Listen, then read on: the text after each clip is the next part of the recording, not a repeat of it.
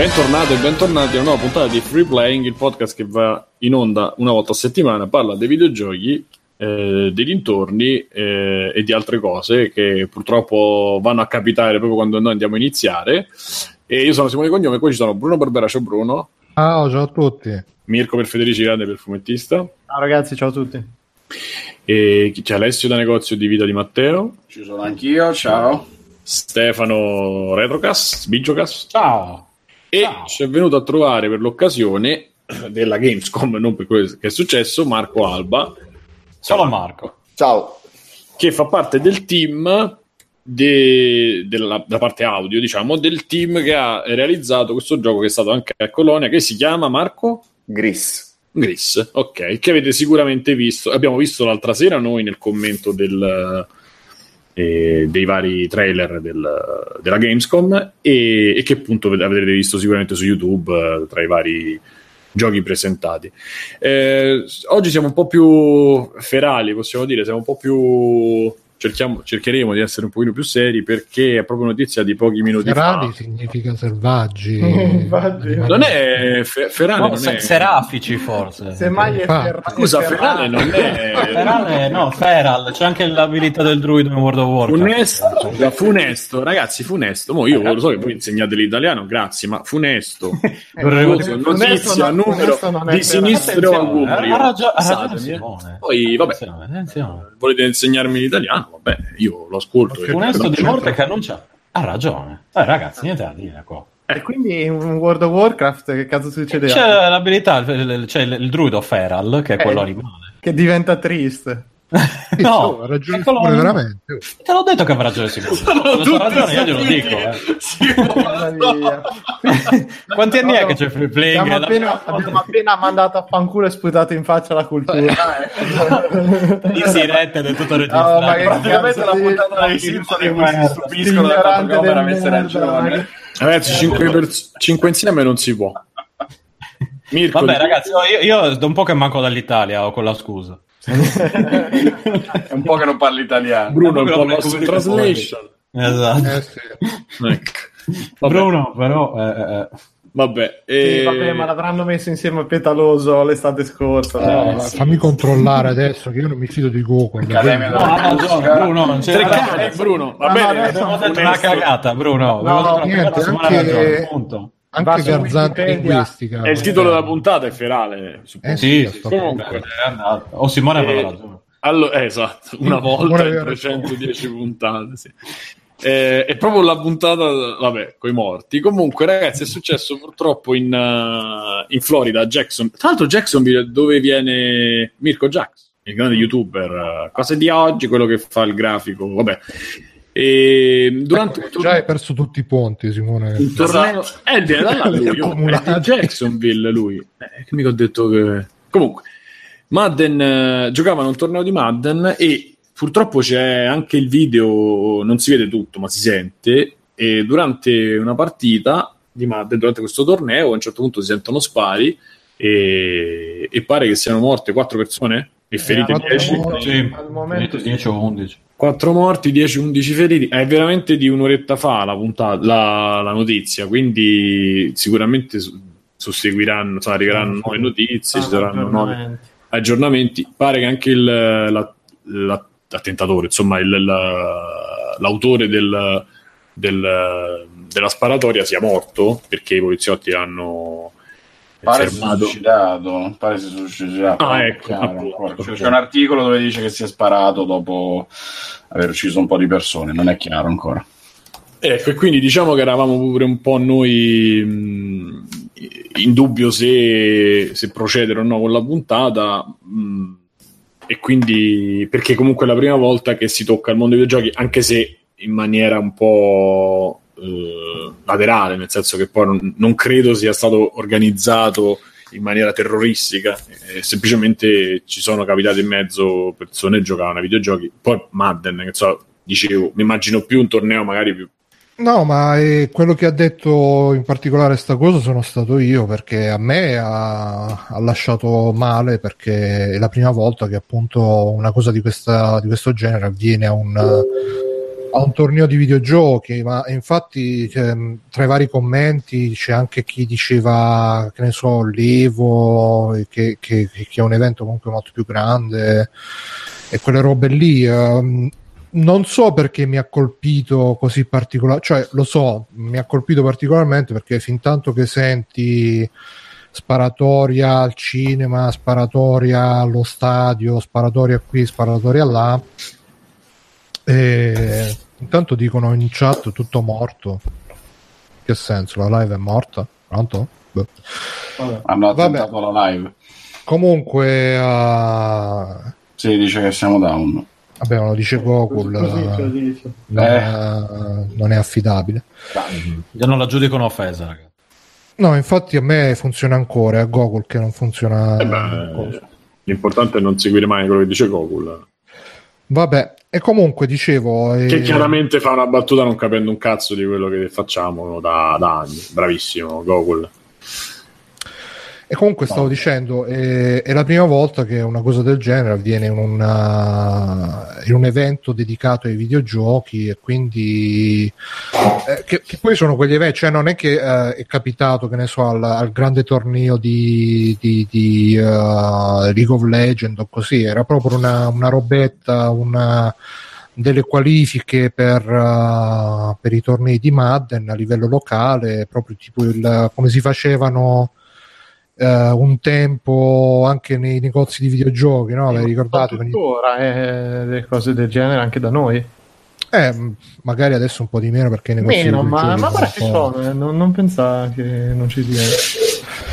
E quindi, cioè, io anche a me è capitato di fare il torneino di Tekken eh, quando ero più piccolo, il torneino di questo e quell'altro, e quindi ehm, mm, mi è sembrata una roba che mi toccava di più rispetto a tutte le altre. Poi, ovviamente, indipendentemente che sia stato terrorismo, qualcuno che ha dato di matto o robe simili, alla fine il problema è sempre quello che in America non c'è il controllo delle armi e quindi eh, chiunque fo- un po' fuori di testa, addirittura vedevo nei commenti di Reddit che c'è gente che dice oh ragazzi ma io comunque quando vado da qualche parte controllo sempre come la sicurezza, come, come l'ambiente, noi magari non ce ne rendiamo conto, però evidentemente in America Beh, ma Orm- se c'è una certa fobia non mi stupisce. Sì, sì, eh, in America ormai evidentemente eh, se vai in un posto, anche se vai a un concerto, queste robe qua, Ma Bruno, scusami, ma non è ormai, cioè io ormai dieci anni fa ho vissuto a Londra, non era in America, e il metal detector nei locali serali era quasi, in alcuni era proprio obbligatorio, in altri ti dovevano fare una bella perquisizione, cioè mh, non è che e lì non c'è l'arme, non ci sono le armi, eh, non so diffuse come in America, e è una questione proprio che diciamo all'11 settembre, insomma, comunque ci sono stati dei casi sicuramente, specialmente in questi eh, eventi che coinvolgono molte persone, eh, in teoria in maniera pacifica, possano sfociare in questo, in questo tipo di, di cose. Cioè, poi io capisco che tu magari non segui il resto, segui solo il mondo dei videogiochi, adesso hai sentito questa, va bene. Ma non so se ti ricordi, ci hanno sparato dentro un cinema mentre andavano, davano Batman. Sì, sì, sì, no, però ti ripeto, questa è una roba che mi ha colpito più perché il mondo dei videogiochi, non lo so, forse avevo, ma non dico che, che la- che la, la mia sia una reazione, diciamo, razionale, così, è una reazione che mi, emotivamente mi sento come se, ci- come se ci, ci sia stata un'invasione di campo che non lo so, è, è logico aspettarsi che prima o poi faranno la sparatoria dappertutto, Guarda, però eh, in un certo senso avevo questa quest'idea dentro di me che il mondo dei videogiochi non sarebbe mai, non me lo sarei mai aspettato una cosa del genere. Ma ecco, dico è, è comunque non legato, poi vabbè, è comunque non legato al mondo dei videogiochi perché se era un torneo di boccia è la stessa cosa, cioè non sono No, no, ma non è legato nelle, nelle è questo. intenzioni, non è legato no, o, o non sarà legato perché poi alla fine non lo sappiamo, magari era, poteva anche essere un matto che Ma c'aveva guardate che tanto entro un paio di giorni, anche prima, si sapranno le motivazioni. Sì, Sì, sì, infatti. Però il, il coso, ripeto, non è le motivazioni motivazioni dietro, è proprio il fatto che sia successo in, una, in un luogo che per me non, non, mi sarei mai aspettato. Che, cioè, mi posso aspettare che, ti ripeto, mi posso aspettare che capiti uh, all'anteprima di Batman, che è il super film, e quindi tutti quanti, no, Batman. Eh. Però al torneo di Madden eh, fatto nel, nel localino di videogiochi di provincia, non me, e, e, anche questo, cioè che comunque è capitato in un posto. Ehm... Però questo secondo me, guarda, questa tua reazione magari poi è fresca, poi ci, passandoci sì, sì, il tempo sopra ci, cioè, ci avrai la tua poi eh, il tuo pensiero più articolato, però questo mh, dimostra ancora di più quanto siamo, o almeno mi sento di dire dal di fuori quanto si è poi coinvolti nelle proprie, solo nelle proprie bolle, quelle famose che diciamo nei social e non solo, no? delle cose, delle sfere di interesse che sono le uniche, perché alla fine eh, stanno succedendo cose a prescindere proprio da 18, tutto quello che sta succedendo in Italia, ma insomma nel mondo succedono un sacco di cose anche peggio di questo e però colpisce perché tre persone o quattro, se mettiamo pure l'attentatore, muoiono una sparatoria e non che uno voglia sminuirla, però arriva la notizia, quello lo colleghi al videogioco, che è la tua sfera di interesse e rimani colpito. Poi Ariana Grande, 10.000 bambini, perché poi erano bambini, hanno rischiato di morire, rimasto lì magari una battutina e cose. E appunto sulla 18 sta succedendo di tutto, ma purtroppo lì poi strumentalizzate, ok. In Turchia fino a dieci giorni fa è successo tutto, la Grecia cioè, ci stanno tantissime cose che stanno andando, sono le prime che mi vengono in mente adesso, cioè che vanno, eh sì, sì, creano cose pure peggiori e noi ci stupiamo per la sparatoria perché uno sa giocare al videogioco. È un po' anche il sintomo dei tempi e anche il fatto che, la CN- che a noi ci arriva molto più questo tramite questa impostazione pure un po' anglo eh, anglo-americana e comunque mi viene da dire sudditanza, ma no, insomma, veramente la colonia anglo-americana, perché comunque in un paesino dove sto sparando hanno morto tre persone, sono morte tre persone, fa effetto perché c'è il videogioco in mezzo, perché è una notizia che andrebbe sui giornali locali di là. Cioè, non è che se c'è uno che muore per una rapina a Genova, un shooting, arri- non è una, non è una ma se sparano a tre persone a Genova perché c'è un appunto, ci sta un guardano la partita e sparano, non arriva in America la notizia. T'assicuro. Beh, quello è un altro discorso da, da, da Genova. Sì, però un conto è quando tu la leghi alla criminalità una cosa, cioè sparatoria tra gang, 5 morti, ok, è un atto di criminalità. Però quando ti trovi ogni due mesi qualcuno che entra dentro una scuola, un posto pubblico e fa una strage di 4-5 persone... Mm comincia a diventare un problema sociale. Dentro una scuola, certo, ma questo lo sappiamo, però non è, non eh, è che noi siamo responsabili. No, sì, ma, ma d'accordo. Che a noi ci arrivi una notizia del genere, che noi sì, però... ci sentiamo vicini a quello, non ci sentiamo vicini ma a no, 40 perché, del ponte secondo, a Genova. Ma, da, ma non un po' ridere, ma, comunque fa un po' pensare. No, parlo di quello che vedo anche su, subito, tutti gli altri hanno condiviso la notizia. Io sono molto appassionato di videogiochi, no?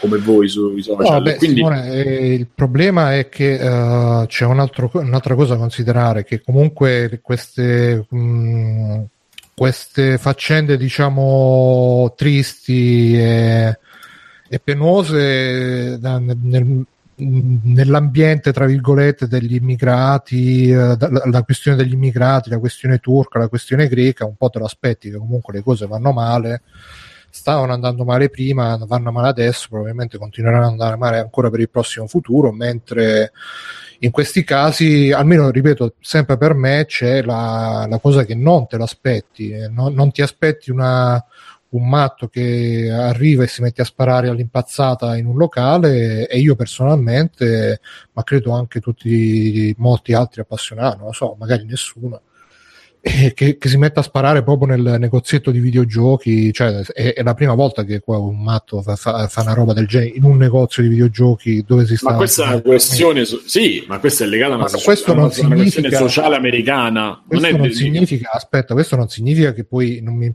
non mi importa niente della della Diciotti o, o, del ponte di Genova, men che meno, anzi quando, quando è successa quella roba abbiamo fatto anche la, l'appello di tutti gli ascoltatori su Telegram che stanno a Genova e dintorni per, per sapere come stavano e come non stavano.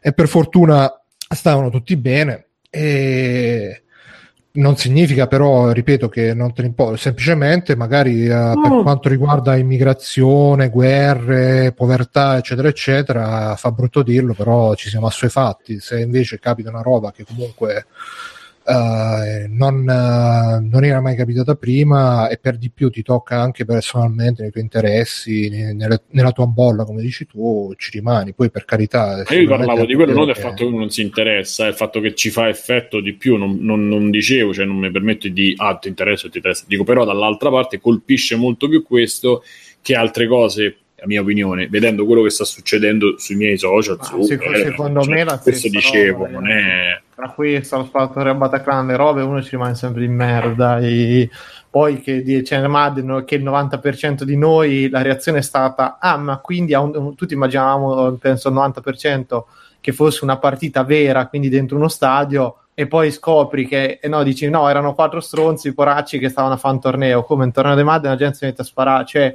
è la follia totale ormai di un paese che non c'ha più sicurezza in niente. Sì, anche perché non, è- non esiste uno sport chiamato Madden, poi se uno ci No, pensa. sì, non Però la prima cosa che ti viene in mente Madden, sì, che sì. cazzo ne sai? Ormai per noi che siamo degli ignoranti, il campo è associato Sì, sì. a una partita di football, eh, cioè come Americano. Super Bowl, sì, una roba del genere. E poi in realtà dici no, sta un torneuccio che sarà stato veramente il torneo, leggevo che ha scritto adesso Alessio, cioè 5.000 dollari in premio. Io non credo che avrà fatto miliardi di persone lì, per cui cioè, fa brutto. Ora sto appunto leggendo l'articolo della CNN che è uscito adesso, che c'è il recap eh, minuto per minuto, insomma, di quello che si è saputo già, è successo un'ora fa, un'ora e mezza fa. Eh, cioè, da quanto leggo qui, il posto è un bar, sarebbe pure un Eh, posto piccolo. Sì, io l'ho cercato su Google. Dice che ha diversi eventi, 600 eventi all'anno, è famoso sicuramente per questo. Eh, è allucinante. Diciamo che la CNN gli sta dando attenzione perché si pensa sempre un po' al terrorismo. Ma no, Secondo sì, me. la- sì, oddio, poi vabbè, è comunque la situazione di una sparatoria appunto così particolare in un, eh, in un torneo di videogiochi, una cosa appunto che è completamente slegata da quello che uno associa normalmente, come diceva prima Bruno, a eventi del genere. Infatti poi tutti quanti appunto ne discutevamo prima fra di noi e pensavamo tutti al fatto che fosse una partita vera, cioè già questo è, è indice della sensazione che potrebbe avere la persona Che poi è cioè, ancora, no? no, secondo me è ancora più assurdo perché ormai lo, lo ritroviamo, cioè lo troviamo quasi accettabile che in una partita vera può esserci un attentato terroristico, un matto che. Che altro prevedibile, la E stessa dentro- cosa che diceva esatto. Bruno, siamo assuefatti anche a E quello. dentro una, una roba del genere dici no, ma non può essere, invece porca troia, cioè ormai. Perché siamo abituati al fatto che un evento che raccoglie tante persone, migliaia di persone, decine di migliaia di persone, possa essere un obiettivo goloso per un pazzo o per un gruppo organizzato che voglia fare un attentato. Posso Eh, chiedere, posso chiedere a Marco un, Eh, qualcosa da dire, un pensiero, non so. Ma eh, io sto pensando al fatto che proprio sono stato, siccome sono stato alla Gamescom, sono stato con un gruppo di persone completamente diverse, venivano un po' da ovunque. C'era gente che veniva dalla Russia, dal Giappone, dall'Inghilterra, dall'America. E proprio prima di andare alla Gamescom stavo ragionando sul fatto che soltanto i due americani eh, pensavano al pericolo di poter morire nell'evento. Cioè? Cioè, pensavano, ma se nella Gamescom si crea una fila enorme fuori e il controllo lo fanno fuori, chi mi dice che nella calca che si forma prima del controllo qualcuno non si faccia esplodere? Ma nessuno Cioè, di noi dicevano questa cosa? Sì, sì, cioè, infatti io eh, lì ero tranquillissimo, però quando ha detto poi sta roba qui, perché era una, una ragazza del Texas, eh, veniva da, Ah, da. Austin, credo, ha detto, eh, ma perché fate i controlli? Cioè, lasciate che la gente si accalchi prima, che fa- prima di fare i controlli, perché non ha senso, io mi metto nella, ma- nella folla e se voglio faccio un danno enorme, perché tanto c'è un botto di gente accatastata lì. Però effettivamente, forse perché noi non, non lo pensiamo, cioè fino a, fino a questi mh, ultimi periodi non pensavamo che uno a Barcellona potesse salire su un marciapiede con un furgone. Tra l'altro tu stavi lì, abitavi, o abiti Sì, ancora, stai in Spagna. qui- sì, sì, io ero qui l'anno scorso quando è successo, non ero lì, uh, amici Beh, erano non nelle-. Non Però mh, secondo me sono anche due argomenti un po' diversi, nel senso che io credo che in Italia Non so, quando io penso a questo che è successo adesso in America, penso un po' alla scena del Grande Leboschi che per uno strike voleva fare un massacro nel, eh, no, nel, è un po' quella. Bisogna vedere un po' il movente, perché magari è semplicemente uno che ha dato di matto e basta. Cioè... Allora, guarda che è una cosa che io comunque, ormai. Cioè, diciamo, un po' ci ha fottuto il cervello sta cosa, che fa ridere, eh, perché io ero un giorno con la padrona, prendevamo un panino e abbiamo lasciato le biciclette legate a un albero, una, una di questi ambulanti, praticamente facendo manovra, non era riuscita a passare e si è incazzata, ha fatto una scenata, roba pazzesca, Mm, però in realtà mm. non erano le bici che davano fastidio, ma era lei che con un camion di tre metri voleva passare in un buco di un centimetro. Sì. E solo io sono andato lì, mi sono alzato per spostargli la bicicletta. Questa mi ha infamato in una maniera proprio ma, ma pazzesca. Mm, mm. Io non... Ok, te la sposto, sta calma. Ma perché ti aveva riconosciuto? bro? No, no, perché ah, qui la gente che lavora, tutte queste cose. Ho detto, ma guarda che hai sbagliato manovra, non è un problema della bicicletta mia. Però io ho detto, va bene, te la sposto. Io l'ho spostata, dopo so testa di cazzo anch'io, vedo che questo ovviamente non ci passa lì. E quindi mi passa, mi parte proprio forte, faccio come adesso me l'hai fatta spostare, ma infamato e non ci passi. E questa è scesa dalla macchina, sei un testa di cazzo, ma infamato di tutti i colori. A un certo punto, no, è andata via incazzatissima, va bene, ciao ciao. Io manco gli ho detto vaffanculo né niente dopo st'uscita. Perché... Cazzo, vedo un'altra, una macchina che torna bella sparata ed è lo stesso modello. Io lì per lì, io ho detto alla padrona, ho detto questa che cazzo è, tornate ci vuole mettere sotto. Cioè, sono stato veramente un attimo, dico cazzo. Cioè, sono arrivato a pensare che una per una litigata, per una stronzata, tornava indietro con la macchina e mi voleva investire. Cioè, dopo è un'esagerazione, però minchia, cioè, siamo arrivati a un livello di paranoia abbastanza alto perché anni fa chi avrebbe mai pensato che per un litigio uno ti vuole mettere sotto? Cioè, una scappata, una... Eh, Eh, è una cosa che invece fa parte purtroppo del quotidiano. A me Sì, è sì, sì, una roba sì. del genere tre anni fa. eh, periodo di super lavoro, ero super nervoso, ma ha superato a destra un imbecille al semaforo. Io ovviamente per reazione se stavo già incazzato per fatti miei, ho fatto il dito medio, quello si è fermato in mezzo alla strada, è sceso dalla macchina e voleva venire a menarmi. E io l'ho passato a mia volta, correndo ovviamente fortissimo con la macchina, per levarmelo dal cazzo sperando che non mi seguisse, ma continuavo a guardarmi dietro pensando questo viene e mi, mi segue col crick in mano. Io ho una due vecchi con la macchina. Ecco, Invece Sono la stessa cosa, però due, due ragazzini in smart mi hanno fatto il dito medio a Cagliari e Eh. loro li ho seguiti arrivando in ritardo a, non mi ricordo quale appuntamento che avevo con quei parenti. Però Per poi ridere della smart. Sì, esatto, a parte quello. Quelli smonto. E niente, però... Comunque non c'entra niente, ma adesso ma c'hai il microfono al contrario. Come al contrario. Eh, la parte con la Ah, lucina qua. la devi girare verso di te, non eh, verso... Vabbè. No, comunque c'è... No, il eh, filtro deve essere verso di lui, mica dall'altra parte. Vabbè, non capite niente. Comunque... Eh no, quello no, ma non è una novità. Comunque c'è Girato la scritto, c'è scritto Bad Coffee eh, che vabbè, ha, detto che anche uno youtuber eh, giocatore di Counter Strike Go con la McLaren è andato in controsenso in autostrada e oltre a uccidersi ha ucciso una famiglia e ferito un altro tizio questo l'avevo letto pure però Vabbè, ma scusa, questo però che cioè, è relativo al fatto che è uno youtuber giocatore e fa il no no vabbè quella era una cioè. roba così estemporanea comunque ha Ah. scritto soprattutto perché colleghiamo la cosa al terrorismo mentre in America il 99% delle sparatorie non c'entrano nulla col Eh, terrorismo Esatto, eh, questo è lo so. interessante, Perché infatti. per, noi, perché per noi è inconcepibile che arriva uno con un mitra che non sia un'organizzazione armata con uno scopo eh, preciso.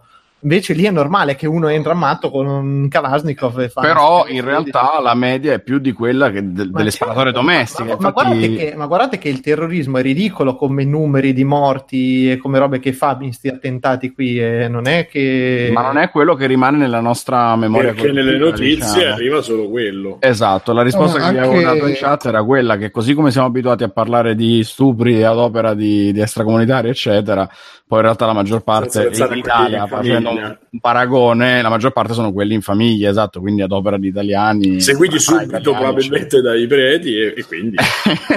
No, ma anche comunque La media delle notizie di sparatorie, scusa Bruno, è che appunto ci arrivano de- de- di quelle degli attentati, quelli con i camion sulla folla, eccetera, eccetera, e quindi siamo più Esatto, abituati a esatto. pensare se c'è una cosa del genere, un evento del genere, lo associamo naturalmente al terrorismo, ma appunto ci sfugge che la media del paese degli Stati Uniti è, è diversa, è quella casalinga. No, ma eh, pro- proprio per, per quanto riguarda, hai fatto l'esempio dei camion sulla folla, io non so voi, però eh, al primo, cazzo, Pinky, un camion sulla folla, poteva succedere a chiunque, poteva essere, che ne so, eh, ai miei genitori che magari escono e si tro- vanno, che ne so, a qualche sagra, qualche cosa e si trovano messi sotto da un camion, eccetera, eccetera al primo reazione brutta, al secondo già vabbè, al terzo, al quarto ormai io personalmente purtroppo già, già ci faccio il callo. Non, non, non, non, ho la stessa reazione di dire oh cazzo eh, il camion sulla folla che cazzo è successo Quindi... però a te non capita che quando vai in giro e cominci a vedere delle strade delle manifestazioni che sono tutte blindate eh cazzo dici? Beh, intanto dovrei andare in giro per, per fare ragione. vabbè, eh, quando vedi dei video delle... Guarda, a Roma, a Roma eh... No, mi è capitato quando, scusa Simone, mi è capitato quando ho presi l'aereo la prima volta dopo l'11 settembre che stavo tipo Steven Seagal, trappola in alto mare a vedere tutti in giro chi cazzo era, chi cazzo non era. Bruno, io ho preso l'aereo l'11 settembre 2002 ma eh. te, ah, te, per festeggiare. No, eh, no, ci ho pensato dopo quando sono arrivato a, a Milano e poi a Genova. Ero noto, noto, noto, amante degli aerei. Tu, no, no, ma al tempo non avevo problemi. Ma te, Bruno, dillo che ormai il tuo addestramento fa sì che ogni volta che vai in un nuovo ambiente cerchi le uscite di sicurezza, le targhe delle macchine. Lo sai Beh, che Michael, Michael Jackson dipendere. non dormiva in una stanza che non avesse due uscite? No, non sto scherzando. E una era al cereso. Ah, no, no. doveva avere due porte d'entrata. Una dava su un asilo. Comunque il problema, ripeto, è questo, che dopo un po' ci si fa il callo a queste cose, a queste notizie, quindi poi ci stupiamo magari quando, quando capita la, la, quella nuova, la novità, tra virgolette, qualcosa che non, non, non lo so, Bruno, io mi ero l'avevo razionalizzata molto quella cosa lì pensando che comunque notizie del genere arrivano abitualmente ormai purtroppo da un bel po' di anni eh, dall'Europa e dagli Stati Uniti, ma tendenzialmente per, mi sembra che non, non, ricordo nulla di un evento del genere terroristico di altra matrice dall'Italia. Eh, l'ho sempre razionalizzata pensando evidentemente da noi non hanno interesse a farlo perché gli siamo troppo utili come sbarco, come passo, posto di passaggio e quindi sanno bene che se fanno una cosa del genere sono cazzi amari eh, e o come si diceva ultimamente un po' per fare polemica un po' no per via della presenza comunque della criminalità organizzata italiana che Guarda di solito che impedisce che succeda alcunché di matrice terzo, terroristica. c'è un terzo fattore e quello che i nostri servizi segreti rispetto al resto d'Europa sono tra i migliori perché hanno vissuto gli anni di piombo. E quindi è anche questo è interessante su cui ragionare molto molto, molto vero e per un motivo o per un altro, quindi una cosa del genere sembra più improbabile che accada in Italia che non eh, nel resto del mondo. E poi non so esperienze di viaggio, che cosa.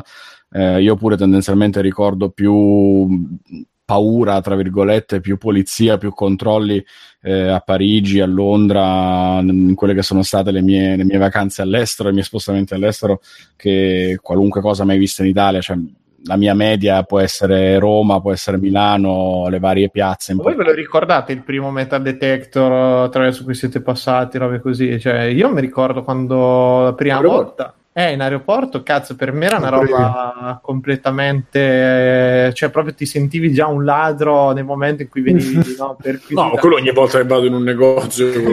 cioè, ogni volta che passi la di taccheggio.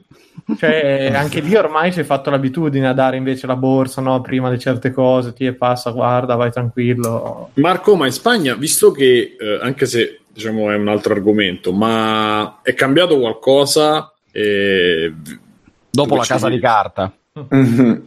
No, guarda, eh, la, io quello che so è che in Spagna in realtà questo attentato, cioè l'ultimo, quello dell'anno scorso, è stato abbastanza cioè, duro, però secondo me eh, si ripercuote soltanto a livello locale. Cioè, nel senso che se non sei nel posto in cui è successa la rover, quanto te ne può fregare? Eh, non ti colpisce, cioè ti può far stare male, però relativamente, è ovvio.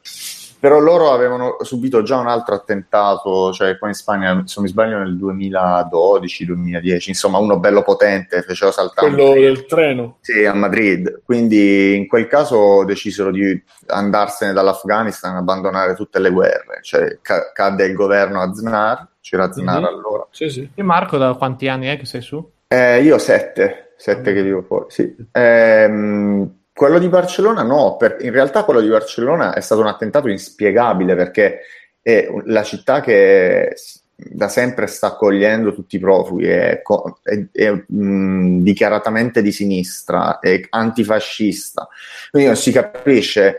Iniz- e tra l'altro i tre che avevano fatto l'attentato erano super integrati nel territorio, avevano amici, erano- tutti i loro amici erano spagnoli, andavano a scuola normale, avevano cioè, una vita normalissima. Quello che a loro ha fatto male e non è stato tanto l'attentato, quanto il fatto che gli è stato perpetrato da eh, ragazzi Nazionali, che, sì, che credevano integrati. Quindi dice: Se abbiamo sbagliato con quelli integrati, cioè, eh, minchia, che cosa ci dobbiamo aspettare da quelli non integrati? No, poi- posti- Quella è una bella scossa, effettivamente. Eh, però voi no, gli ha cambiato la vita, eh, Simo. Cioè, anzi, eh, la- il sindaco si è opposto alla creazione di barriere di cemento perché avrebbe detto ogni giorno la gente si ricorderebbe di sto fatto qui.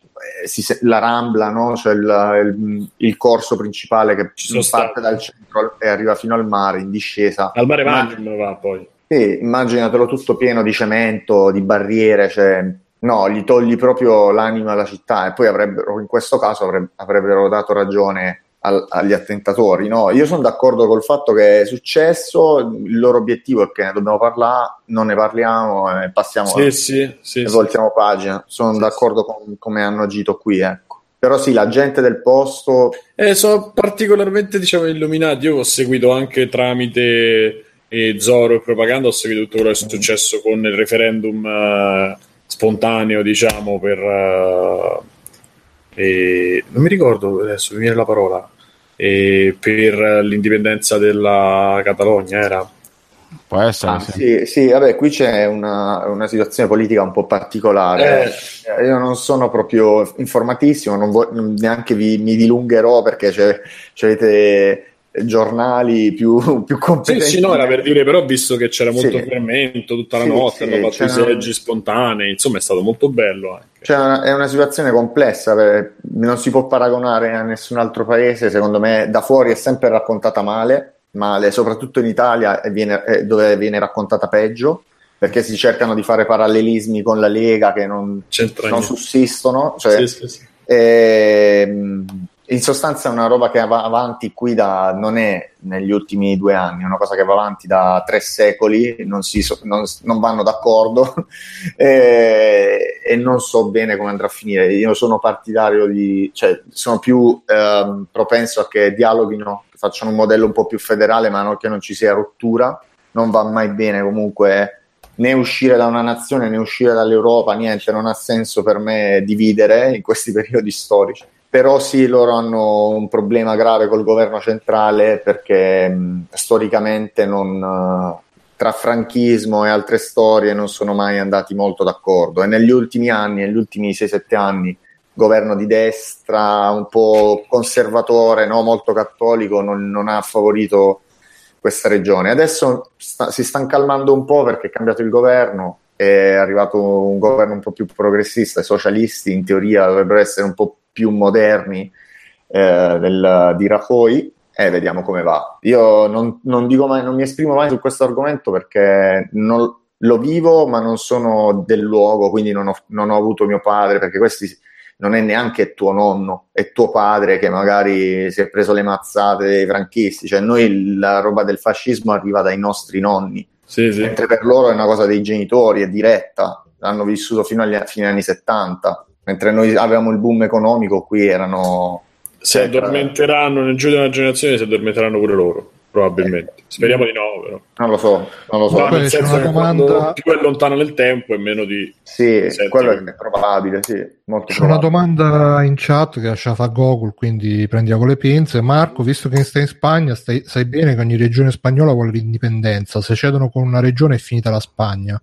Tu che ne dici? Sì, Lo sa no, lui da là, capito? Da, da Palermo lui sa... No, Ok, guarda, non lo so, non lo so, ti dico, non entro nel, nel dettaglio perché non ho, prima di tutto, non, cioè io leggo i giornali, ma non è che ho una laurea eh, in questa materia per cui che mi permetta di parlarne con precisione. Quello che so è che lo, la Spagna è uno Stato composto di vari Stati, tutti gli Stati più o meno hanno una forte autonomia, statuti speciali, Galizia, Andalusia, eh, Navarra, Paesi Baschi soprattutto e Catalogna hanno ancora più poteri eh, perché per via della lingua che è diversa, di dove si trovano, storicamente sono proprio due posti diversi. Che la Spagna non gli possa dare l'indipendenza è logico, si romperebbe il paese, io per quello non... e creerebbe un precedente allarmante in Europa. A quel punto dove tutti se ne possono andare a cagare dove vogliono e torniamo ai ducati, non lo so, torniamo a sono il lord delle marche. lo stato della chiesa già è risorto ultimamente, quindi eh, poi no, non lo so. Uno non lo so se lo sai, ma c'è da un po' di anni qui a Roma lo stato della chiesa comunque. Sì, no, ma... Stato della chiesa, io, io, non lo so di che state parlando.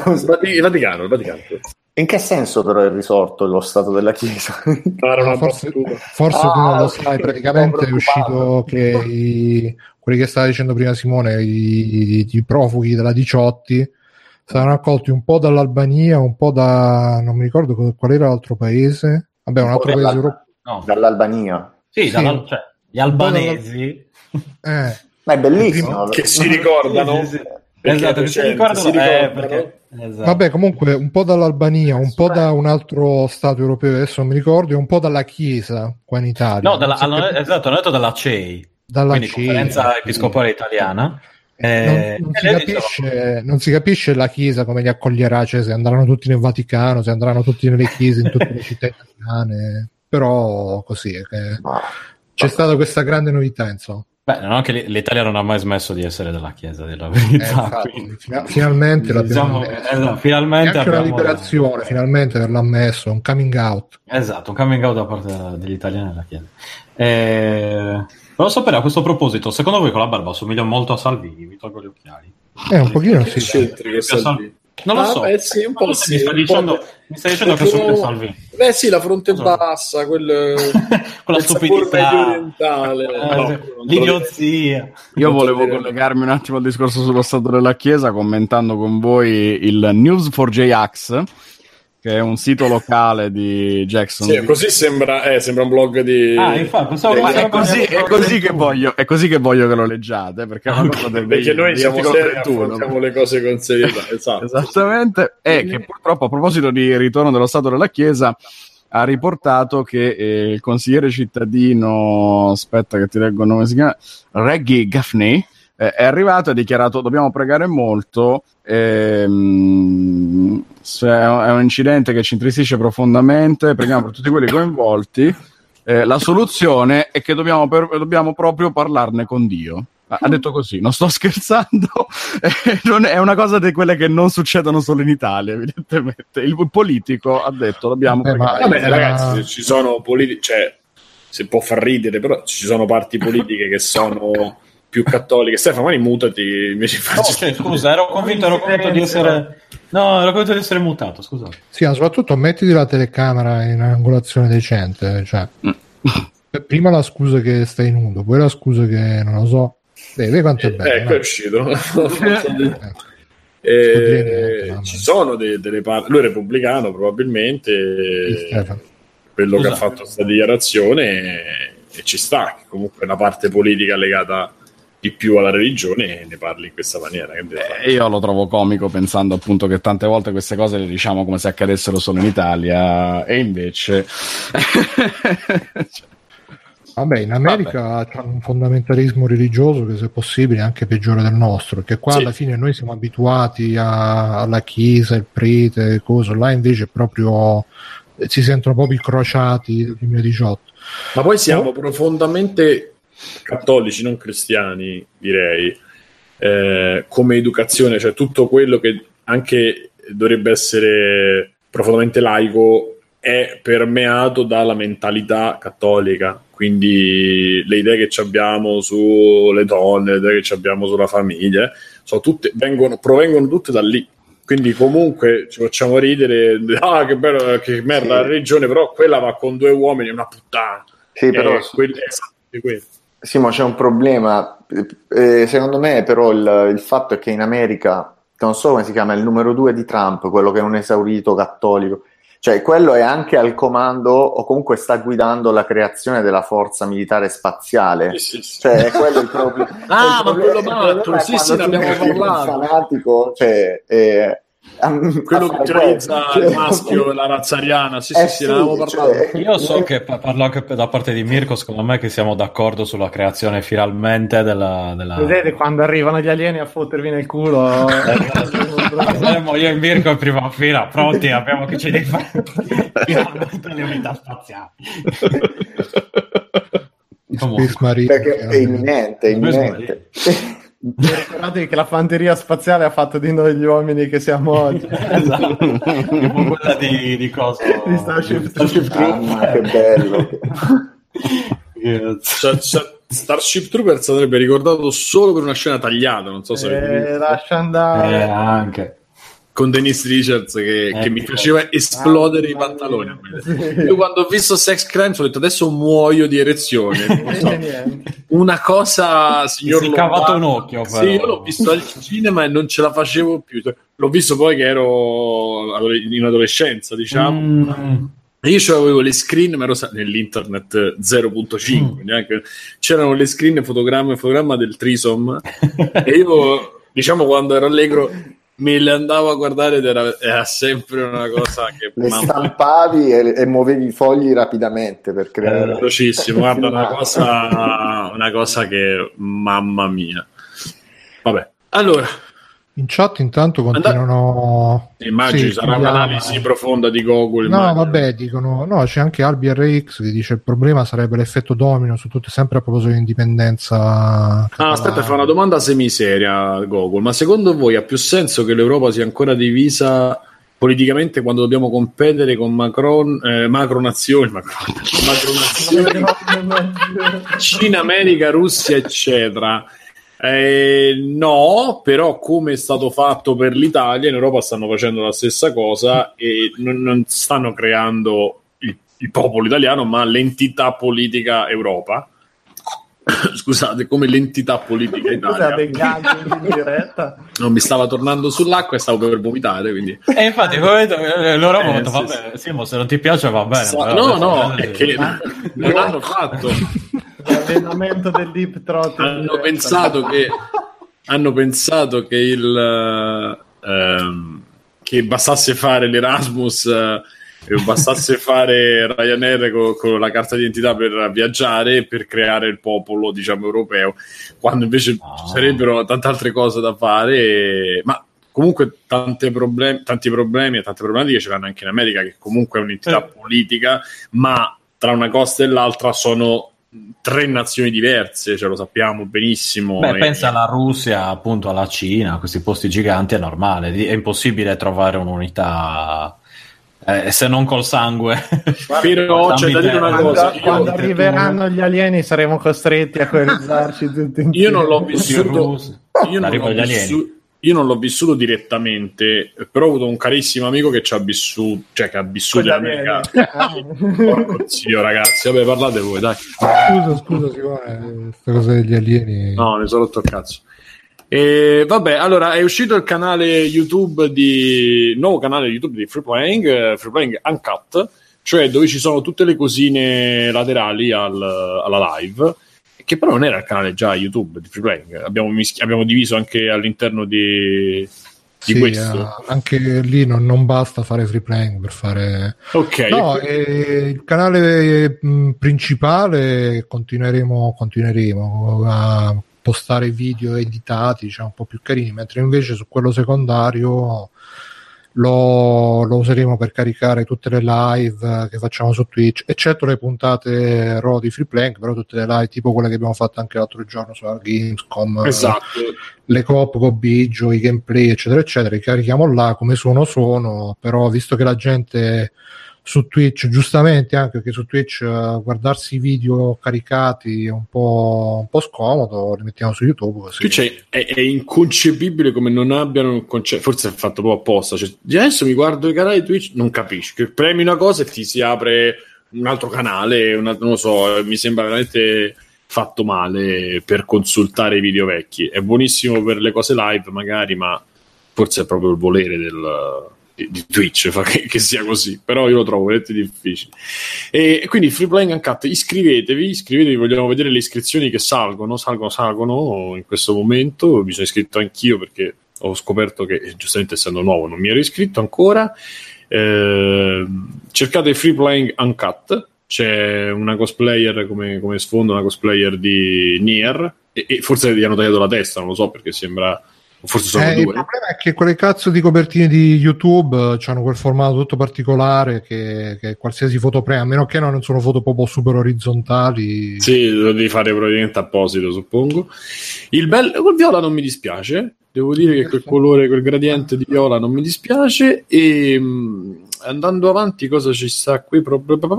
Allora, allora. Scusa, faccio- risposte- ne approfitto per fare gli auguri a Dante che oggi sono Massimo, mi ha chiesto oggi auguri Dante, oggi è San Dante. Dante. Auguri. Dante. Ma abbiamo fatti, gli abbiamo fatti gli auguri anche a, a. Antares, Antonio. Anche ad Antonio, Auguri, che Antonio. sfornato. Eh, ha sfornato finalmente. Sfornato, attenzione ragazzi. Free playing comincia a avere i nipotini.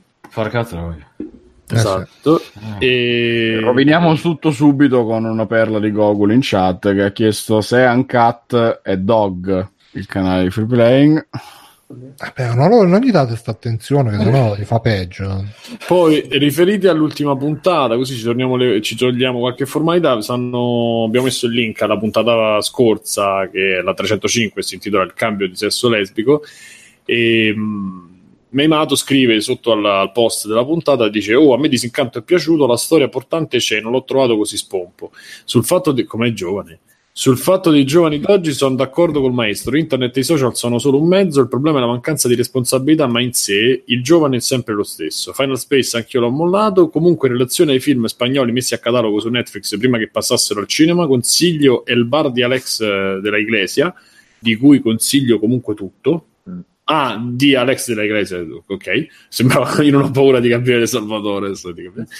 Pelle, forse non per tutti, e Veronica, che sono interessanti per diversi motivi. Noi ce li siamo segnati. Se volete anche voi guardarli scriverci qualcosa a riguardo, scriveteceli. No, comunque a proposito di Disincanto, che ne parlava anche lui, eh, voi in settimana avevate detto che avevate visto l'ultima puntata, avevate cambiato un po' idea rispetto alla settimana scorsa. Allora, per chiudere su Disincanto, mi lancio io, poi Alessio unisci di Mirko Vai. l'aveva già vista, ma penso non è che sia cambiato molto il- la, sua, la sua idea. E, e devo dire che mh, le ultime 2-3 puntate cominciano a essere una cosa più simile a quello che era Futurama, più simile a quello che è un, un road movie, per, me- per dirla un po', per farvi capire un po' il senso, e credo che eh, sia in totale questa prima stagione di 10 puntate mh, sia l'esatto esempio di quello che ha di male Netflix, cioè magari potevano essere tre episodi molto belli, quattro, e invece l'hanno fatto diventare 10 di quasi nulla o comunque di cioè è molto anacquato e molto edulcorato. Per cui quello che dicevi tu Bruno l'altra volta facendo la battuta che eh, gli hanno detto sì fallo non fare la trama non fare la trama verticale ma sviluppa una trama orizzontale così la gente la tiene attaccata Mm. forse non è così lontano dalla realtà, nel senso che eh, quello che succede, ripeto, nelle ultime tre puntate è divertente, piacevole, c'ha qualche colpo di scena, c'ha il momento avventura, c'ha il momento eh, twist perché non te l'aspetti, cioè, e, e si delineano anche un po' di più personaggi. Non so, Alessio, se, se Sì, eh, sono abbastanza d'accordo. Si vede che c'è la struttura Netflix a fare da, da portante, cioè la solita serie da 10 episodi che ovviamente non è, è autoconclusiva solo in parte, poi devi aspettare per forza la stagione successiva per andare avanti e quindi c'è il cliffhanger, c'è il plot twist, eccetera. Di solito verso l'ottavo o nono episodio Netflix ha il vizio di farlo sempre lì, poco prima della fine, in cui dopo poi ti fa un episodio finale che sembra concludere qualcosa, ma in realtà è solo la preparazione della stagione successiva. E questo ha un po' cambiato le carte in tavola e mi ha fatto pensare che appunto Disincanto sia una cosa diversa da quella che, che mi aspettavo. È vero che richiama un po' quello che era Futurama quando faceva gli episodi più seri, quelli con eh, una parte narrativa più importante. Il problema è che rimane comunque una serie, secondo me, che fa poco ridere tendenzialmente e che è quello che non mi aspetto da una serie di Matt Groening. E mi ha stupito in positivo il fatto che ci sia una trama sempre più importante che eh, si dispiega col passare delle puntate, però mh, rimane un po' quell'amarezza di aver riso poco, perché poi magari sono io che mi sono fatto delle aspettative sbagliate, ma eh, da quello che mi ha fatto i Simpson e e i Simpson e Futurama eh, mi aspetto più che altro le battute, le gag, eh, le situazioni esilaranti, eccetera. Poi eh, la storia si rivela comunque sorprendente per quello che succede, eh, il plot twist appunto non è affatto male perché è una cosa che non, non credevo potesse realizzarsi in una serie del genere, non, non da Groening e, e, quindi sono curioso di vedere la seconda stagione, di vedere in che direzione andrà, però appunto sempre con un po' di, di dubbio. E Mirko, c'è qualcosa da aggiungere tu? Non lo so. No, io non ho questa grande curiosità di proseguire. È vero che c'è un leggero miglioramento, però continua a essere sì da guardare proprio se non ho nient'altro non, non mi è piaciuta e non lo so mi ha lasciato molto molto indifferente quello non, non ho voglia di proseguire nel, in questa avventura ecco Mir- Marco tu l'hai visto? io ho visto sette episodi e li ho visti tutti con la mia ragazza. Quindi ho notato semplicemente una Cos'è, cosa ti vuoi vantare che sei fidanzato? no voglio apportare questa, questo ulteriore dato che è sicuramente è una serie che piace più a lei che a me. E forse questo è Netflix anche più pensato intorno alla donna e meno umorismo al maschile e io trago questa conclusione com'è l'umorismo al femminile?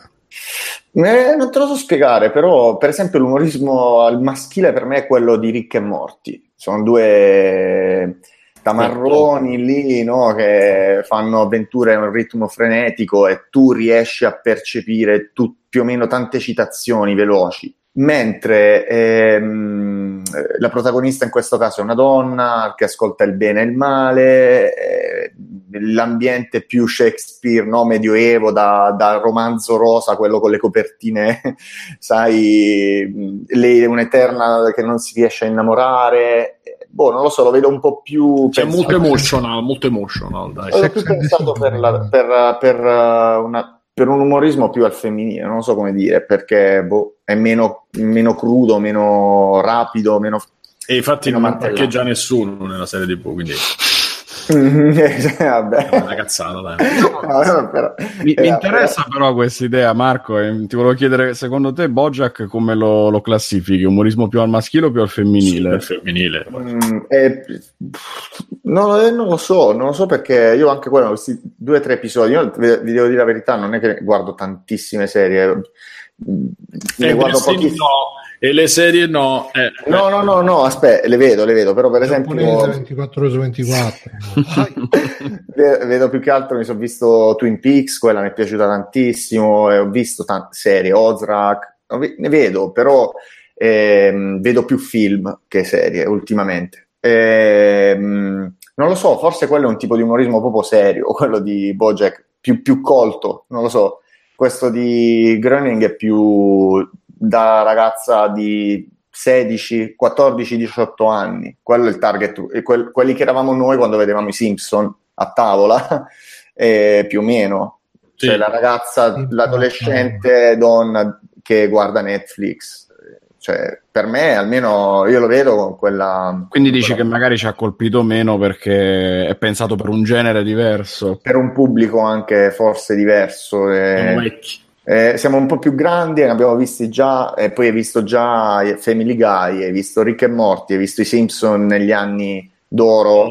È ovvio che il livello poi lo puoi alzare ancora. Rick e Morty per me supera quel, il, eh, pensavamo con i Simpson magari di non vedere più niente di così bello, però Rick e Morty è alzato parecchio Eh, l'asticella. Rick e- Rick e Morty c'ha un- una crudezza nei temi che, che tratta e una profondità allo stesso tempo di alcune cose che neanche te ne accorge la prima visione. te li butta in faccia Eh, sì, pam, sì. pam, pam, è uno dietro l'altro e- ed è quello che lo rende bello e, e forse anche quello che lo rende molto moderno cioè veloce. Mentre ecco eh, questo disincanto si chiama no? E lo, lo tiene più sui ritmi 90-2000 cioè velocità dei dialoghi dell'azione i tipi di animazione anche Magari era una cosa che lui aveva pure lì ferma da tempo e poi probabile. ha sperimentato così perché magari Fox ha detto no,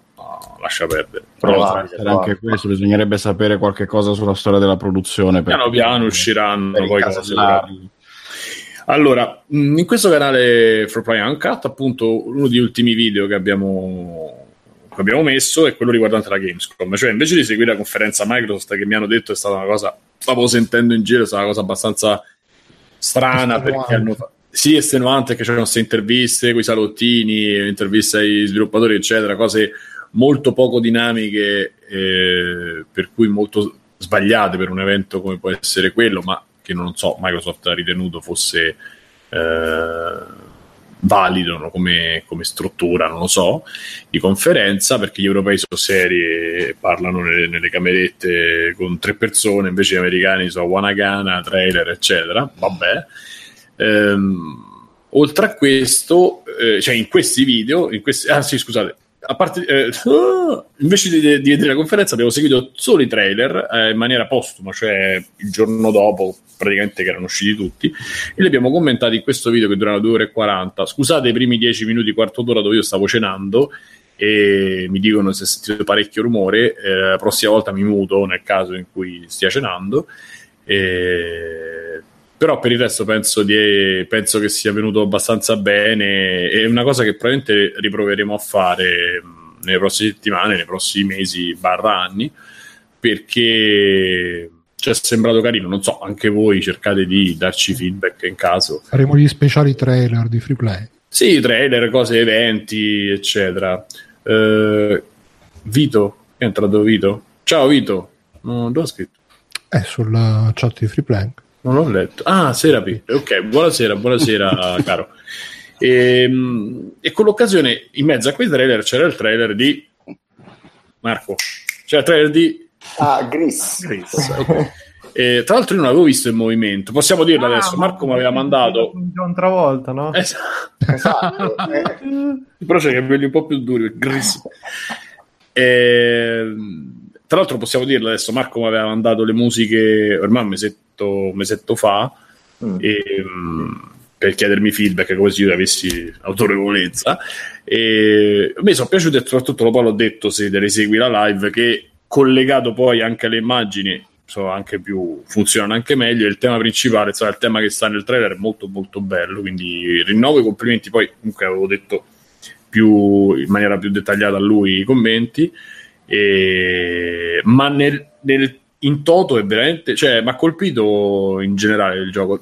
Ti posso dire dalle foto non mi aspettavo perché il movimento è un'altra cosa. Eh, dalle foto non avevo ben intuito. Devo dire che invece c'ha, c'ha un sacco di stile e credo che abbia avuto pure abbastanza feedback eh, eh, perché Sì. eh, Ehm, conta che il gioco è stato fatto è stato disegnato tutto a mano frame per frame un po' seguendo la metodologia di Cuphead e la differenza è che ci hanno messo due anni non ci hanno messi dieci perché la quantità di robe da fare era differente. Però sì il gioco è punta tutto sull'arte ma non rinuncia anche a un po' di sfida. Nel senso che alla fine hanno fatto due sviluppatori eh, uno viene da Square Enix l'altro da Ubisoft Montreal per cui uno faceva Hitman l'altro faceva Far Cry e quindi hanno, messo, hanno deposto un attimo le armi.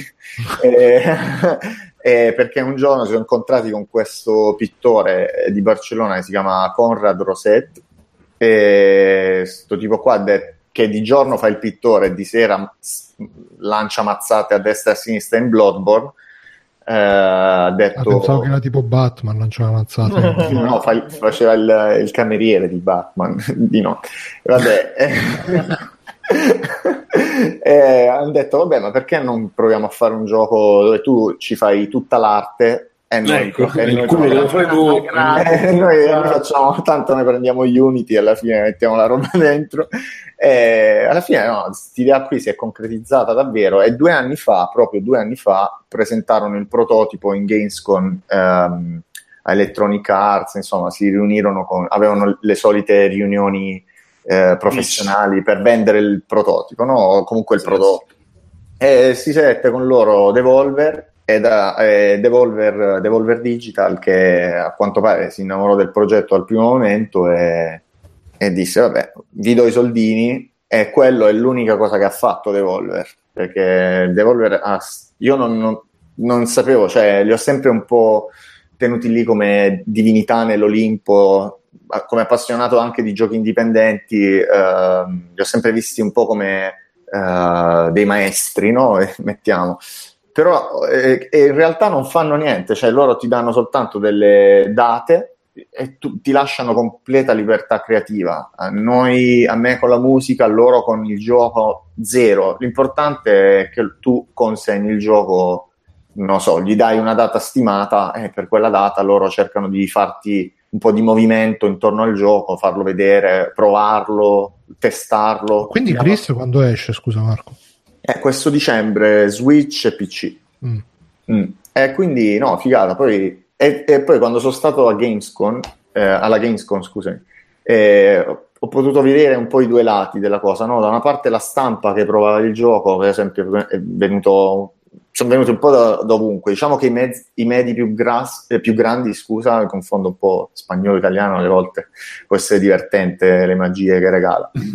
E i più grandi li avevano già, l'avevano già provato privatamente, cioè avevano fatto delle sessioni private con la stampa. Tutti gli altri sono venuti poi alla Gamescom, quindi tutti quelli che l'hanno provato più o meno gli è piaciuto perché si, si sorprendevano del fatto che ci fosse tanta arte, ma che comunque puzzle e sequenze di platforming sono belle impegnative. E, e poi dicevo, ho, ho visto Devolver, li ho visti proprio eh, davvero come si muovono e so proprio, cioè, tu dici gente assurda, completamente tranquilla. Lì con noi c'erano altri giochi pure. My Quindi Friend era uno Pet, stand di Devolver con tutti i giochi di Devolver. che, eh, si chiamava Camp Devolver, era- l'avevano fatto tipo un campeggio di quelli nel bosco, tipo americani, col, eh, tipo fatti di legna, cioè col legno, tutto eh, imparato a terra, finto ovviamente, però era abbastanza mangia- bello. mangiato i marshmallow cotti al fuoco. Bisogna raccontarti le, fo- Esatto, le storie con la, con la torcia la sotto la faccia.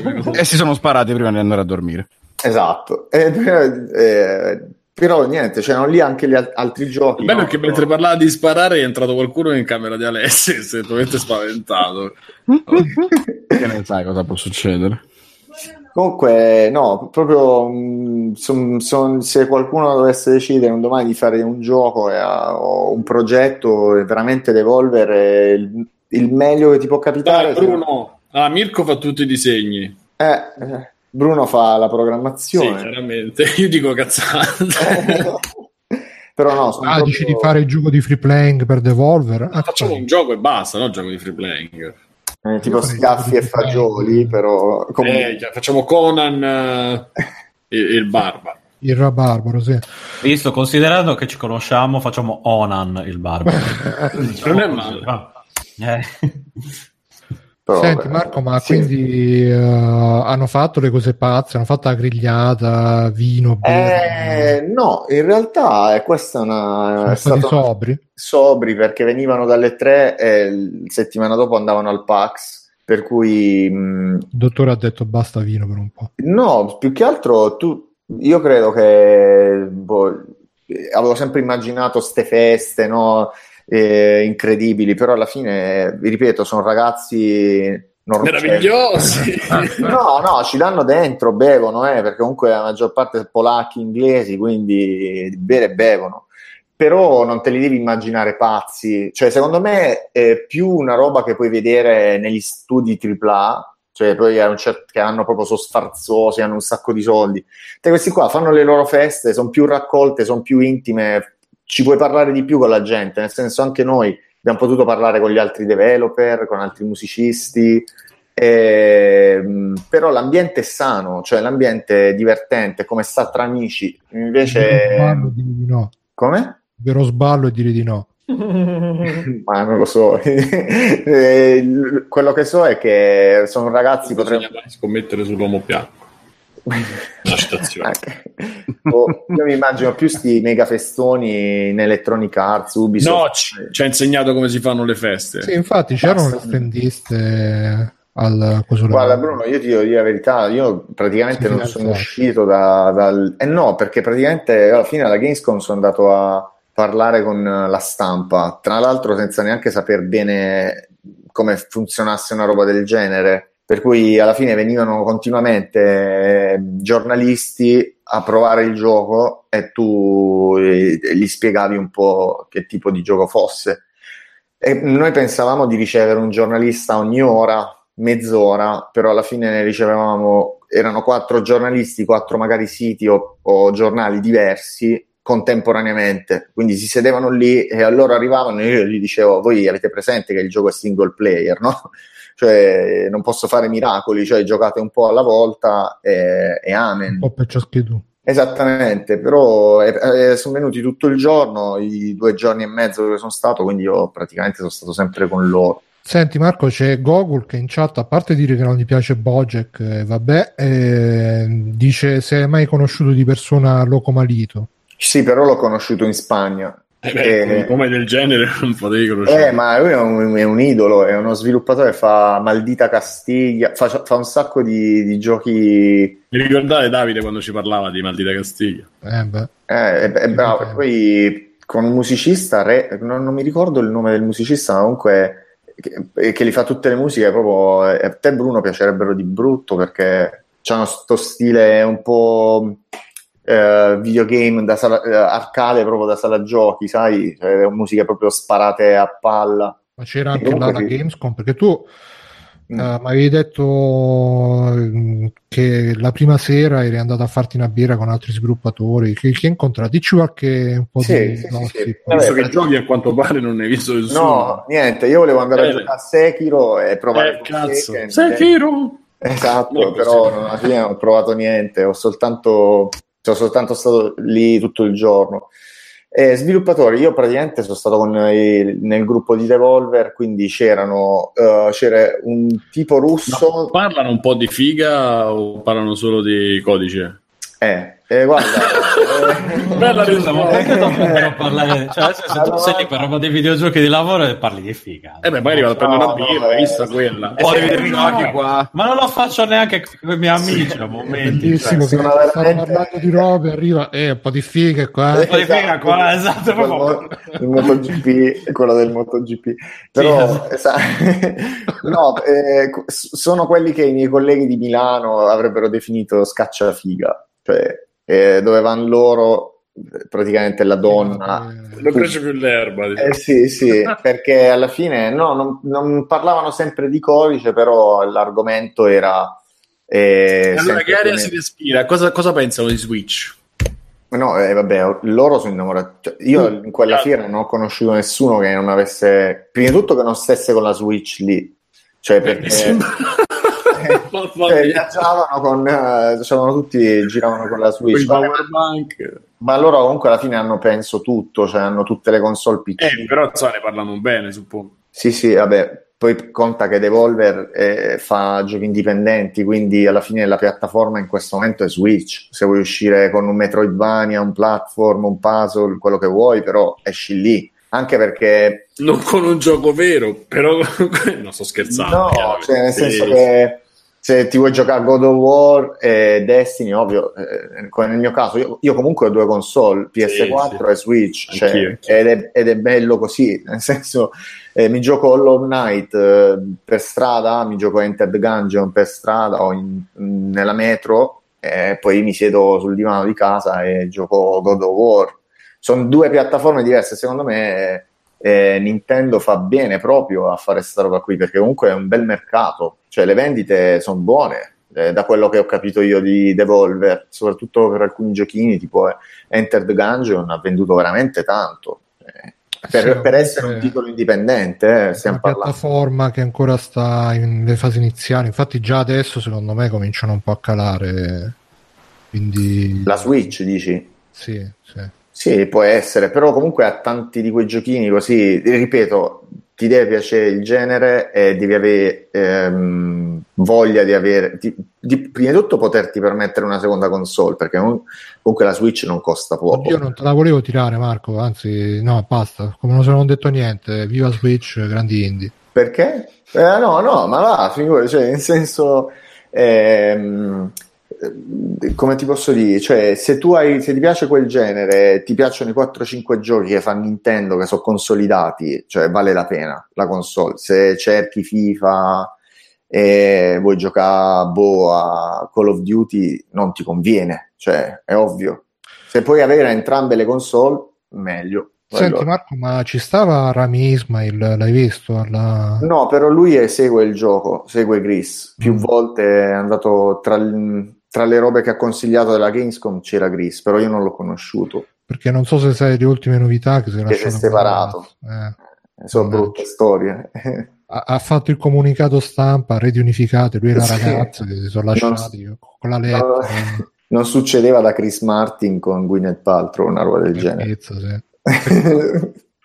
Cioè, se, se non ho sposati, se non ho sposati, for- questo lo dico perché magari non- la gente non lo sa. Se non ho sposati a novembre dell'anno scorso, hanno fatto prima il rito cristiano, poi il rito musulmano, poi sono andati in chiesa e poi sono andati in comune a gli A Lugano. credo che gli è passata la voglia di sposarsi dopo tutti questi matrimoni. Sì, sì, che poi lui nel, nel comunicato ufficiale ha scritto sono cinque anni che stiamo insieme, non ha scritto ci eravamo sposati tre mesi fa, però vabbè dai, tante belle cose.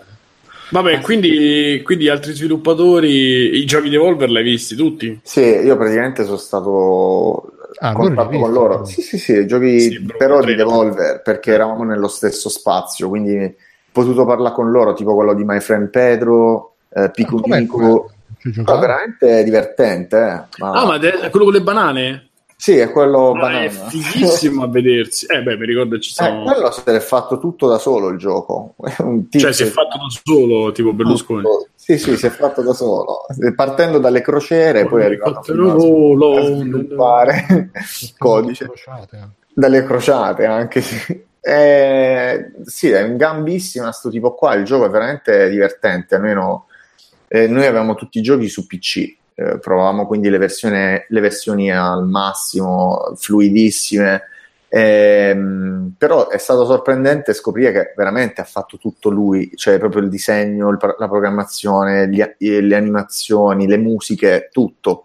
Cioè un tipo che ha Porca fatto eh sì, eh, pure cioè tutti meno Quanto ci ha messo? oh, 3-4 anni credo, però minchia, cioè una persona, quindi se poi quel gioco vende 500.000 copie, sono tutti i soldini che vanno a lui. Cioè, non- un po' a Devolver, un po' a lui, cioè, sono tan- non devi dividere con nessuno. Um, eh, quindi quello è un lavoro massiccio, ma se ti va bene, poi comunque i benefici sono tutti per te. E Unity, Eh. eh? Sì, sì. Eh, poi che più c'era? Eh, c'erano i tipi- due tipi di From Software che non ho capito chi fossero. Ah, da Però, Devolver. cioè, in- sì, da Devolver perché rappresentavano Metal Wolf Chaos, eh, quel gioco di robottoni che, che stanno lì Sì, sì, sì. riproponendo. Ah, sì, e da Devolver è uscito, esce. Ah, Sì, sì. Poi c'era il tipo di Piku Niku, che è anche quello che ha fatto Reigns, quel gioco mh, che adesso uscirà con la versione di Game of Thrones per- con HBO, e quindi presentava Piku Niku, questo gioco, questo platform assurdo, e quest'altro gioco, e poi non mi ricordo più, Ape Out, è un, beh, è un giochino un po' più easy Bello, bello. Ho provato il de- la demo, è figo. Del gorilla. Eh, e poi c'è The Messenger che è più per forse Bigio e Bruno che è uno shinobi avanzato Sì, Sì, abbiamo... È Eh, bellissimo. Eh, sì, sì. Tra l'altro prodotto da, da un francese che è uguale a Steven Seagal, almeno a me ricordava tantissimo Ah? Steven Seagal. Sì, te lo devo cercare. Se, se perché- è illuminato Bruno. Ah, Come si chiama? Cosa? io, io se lo trovo. uso la pipettica ottica.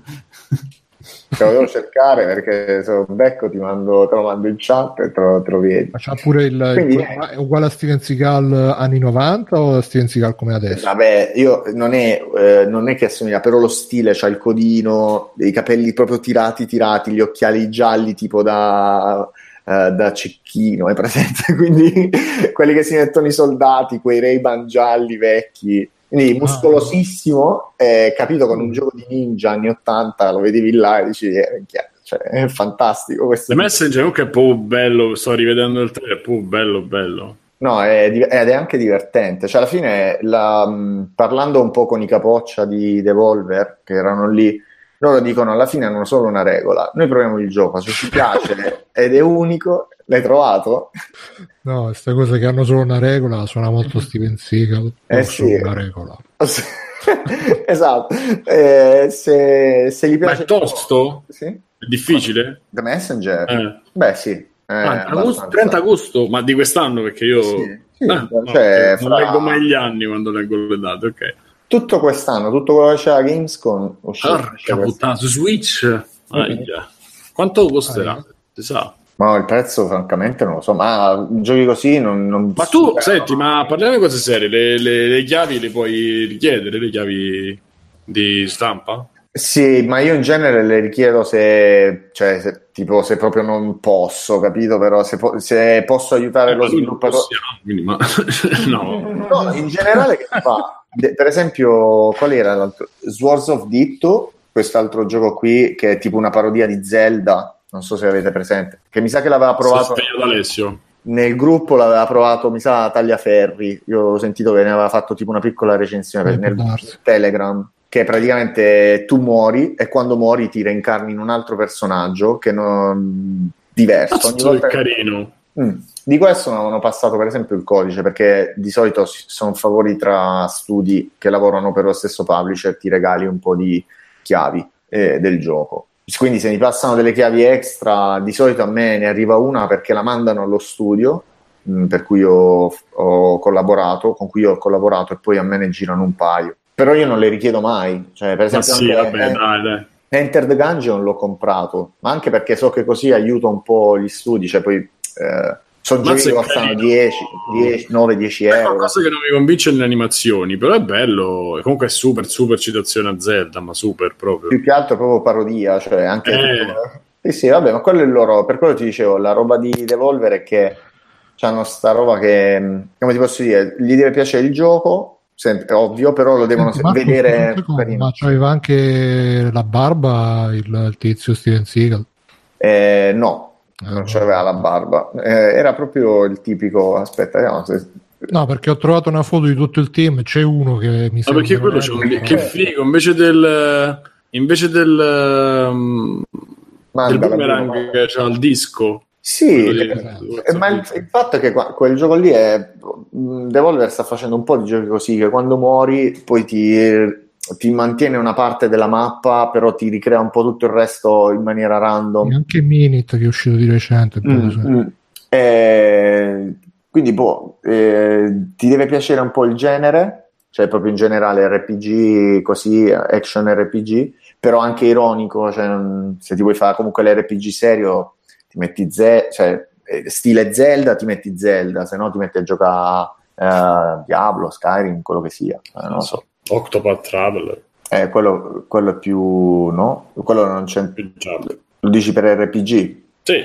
ah ok ok sì no, vabbè. E, e va bene, quindi l'atmosfera della... tu sei stato sempre sotto, sotto, sotto No, l'atmosfera è bella, meno la parte del pubblico che veramente ci sono passato un'oretta e veramente e- che poi abbiamo visto che era una fake news, quella lì però è- poteva essere che qualcuno prendesse un sacco di plastica e cagasse dentro e l'ambiente era Non la sapevo questa Beh, cosa. Eh sì sì, c'era sta notizia che nello stand di Fortnite qualcuno nella fila se lo si è cagato addosso e quindi Per quella- Beh, essendo la fan di. Fortnite, una cosa non mi stupirebbe. No, più che altro era bellissimo il primo commento, ma perché fare la fila se lo puoi giocare gratis?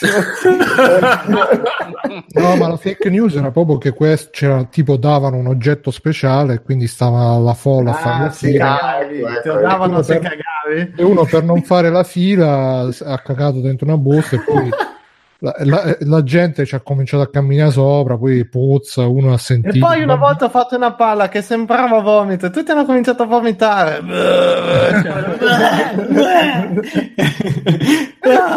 Però poi alla fine purtroppo si è rivelata una fake news. Quindi... Mm, purtroppo, purtroppo, veramente, cazzo, era stupendo. Quindi no, l'ambiente del- della parte dei developer non lo so perché alla fine la mia- l- il mio ambiente era, era tranquillissimo, era stupendo, non erano in giacca e cravatta, sai, eh, perché c'erano, eh? la parte dei developer in generale non era un ambiente informale, erano proprio tutti formali, quindi Mm. ero in un ambiente più o meno normale, informale. Però la parte della fiera era incredibile. Io penso che, per esempio, ero stato a Milano Games Week, ma non è paragonabile in quantità. Cioè, una quantità che non ho mai visto una cosa così, tanta gente, poi un casino ovunque. E infatti, io ho detto, guarda, volevo andare a provare Sekiro per poterne parlare. Però era impossibile, cioè era proprio impossibile avvicinarsi a. Tanto hanno messo 70 video di gameplay, quindi... Sì, alla fine abbiamo visto. Però. Scusa, ma parliamo di robe serie, sto cyberpunk che tutti ne parlano. Ah, ecco, eh, bravo. cioè, se hai Eh, visto se- o tutte cazzate? Perché io comincio a pensare che siano tutte cazzate a un certo punto. Cioè, Guarda, Ah, eh, che, ti, che ti do quattro soldi, tu di che figo, e poi tanti video sono quelli vecchi. Cioè, ma che cazzo di modo è di presentare una roba? Eh, io ho chiesto mentre eravamo lì dentro se qualcuno avesse visto qualcosa, però in realtà a me Eh. nessuno ha detto l'ho visto, Eh, cioè proprio l'ho visto, ho giocato, quindi non ti so dire se alla fine Anche un leaked, eh, niente. Cioè, boh, assurda sta roba.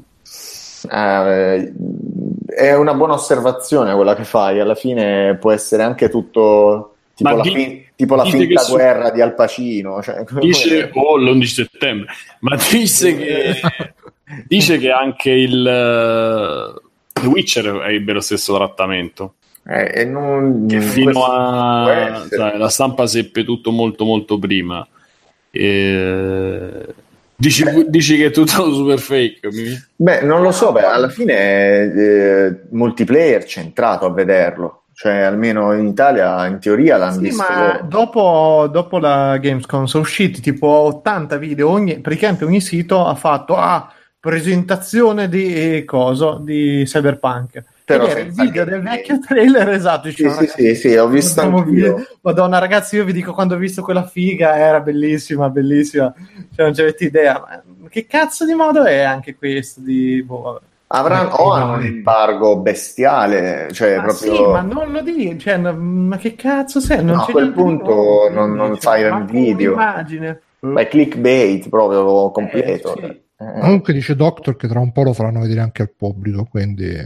Vabbè. Però sì, anche a me un po' mi ha fatto un po' la... Poi pensando a come sono messi i giornalisti di videogiochi, anche a livello economico, ci sta che pure con a 10 euro... Ah ragazzi, è bellissimo! No, Cyberpunk, guarda, Dai, comunque alla fine mi sa La che... scatoletta di tonno, ah, bellissimo! No, vabbè, però sì, è alla fine il gioco che sta destando più curiosità. Però se ci pensi è un po' eh, la tattica Daft stile. Punk. Cioè anche i Daft Punk avevano fatto sta roba, facevano uscire cartelloni, però nessuno aveva sentito il disco.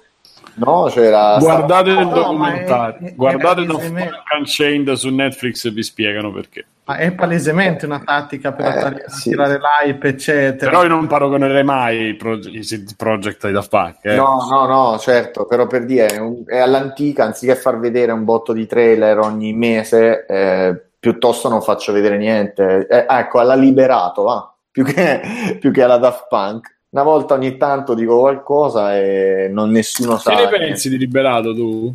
Eh, nel senso de- di chi possa essere o Ti in piacciono? generale? Sì, dai, a me non dispiace, non è male, anzi, tra, tra- tanta roba che c'è, c'ha delle belle produzioni proprio, eh, quindi Poi al anche... Sonar, gli unici italiani al Sonar. Mm, eh, vabbè, è anche il prodotto più moderno che abbiamo in questo momento in Italia. Beh, scusa, Più- più- abbiamo Sfera e basta, scusami. eh.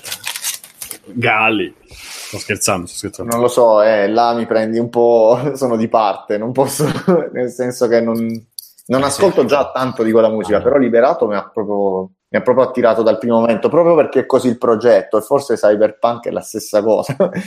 Magari il gioco fa cagare, però... boh, Solo vediamo. liberato fa cagare, tranquillo.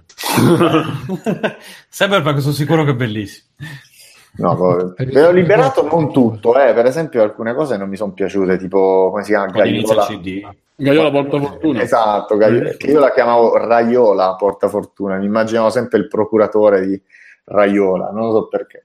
Però la prima, la prima canzone, eh, 9 maggio, mi sa che si chiamava, Tu ti hai Eh, scordato 9 maggio, scordato me, mi sta pennendo. ma Vabbè. e quelle sono proprio produzioni molto belle, a livello proprio di produzione, poi ti può piacere o non piacere il genere, però la produzione è buonissima.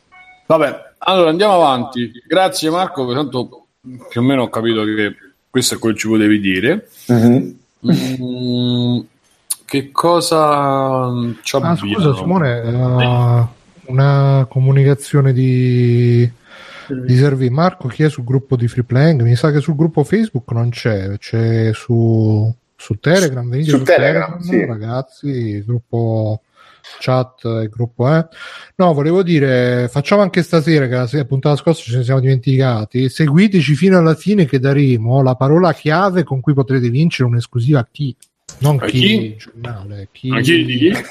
Chi il a giornale? sorpresa, a sorpresa tra le tante key di Free Playing. Tra l'altro, ci abbiamo ancora da dare quella di The Surge. Del Surge. Quindi andatevi a recuperare la puntata. Non mi ricordo 302, 3, 4, 5 eh, e saprete la parola chiave per The Surge.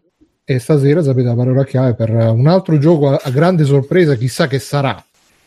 Cyberpunk. Esatto, ho visto, ragazzi. eh. Vogliamo fare un giro? Partiamo con gli extra credit? Che Sì, dici? Mm. Eh, Eh, ah, Mirko, che sei zitto da... Guarda, c'ho sfogo più extra credit se volete. Vai con lo sfogo! Allora, mi sono visto questa serie che si chiama Dark Tourism o Dark Tourist su Netflix. Comunque sarebbe una nuova serie di 10 puntate del eh, tizio che aveva fatto Ticled, che è uno dei documentari più belli degli ultimi anni, che mi pare anche Sì. te Bruno avevi Ma visto. Mirko, mi fido? Eh, se Per me veramente mm, l'idea... mi Oh, fido. Simone è incredibile che te lo devi guardare. Ok, ok. E infatti eh, dopo quello io mi aspettavo una cosa interessante perlomeno. E l- l'obiettivo di questo è andare a documentare appunto i posti del turismo, del macabro, dell'errore, tutte queste cose. E a un certo punto è una tresciata pazzesca della gita in campagna de- del nostro amico in vari, cioè della serie ho inculato Netflix facendomi pagare dei gi- giri per il mondo e, e faccio finta di documentarli. Da qui arriva lo sfogo che io mi sono rotto il cazzo di vedere questi documentari che si chiamano documentari ma non sono in realtà documentari perché non fanno vedere niente se non uno spaccato oppure sono quelle robe talmente generiche che basta che gli cambi il titolo e potrebbe documentare tra virgolette 180 miliardi di robe diverse ma che cazzo di senso c'ha?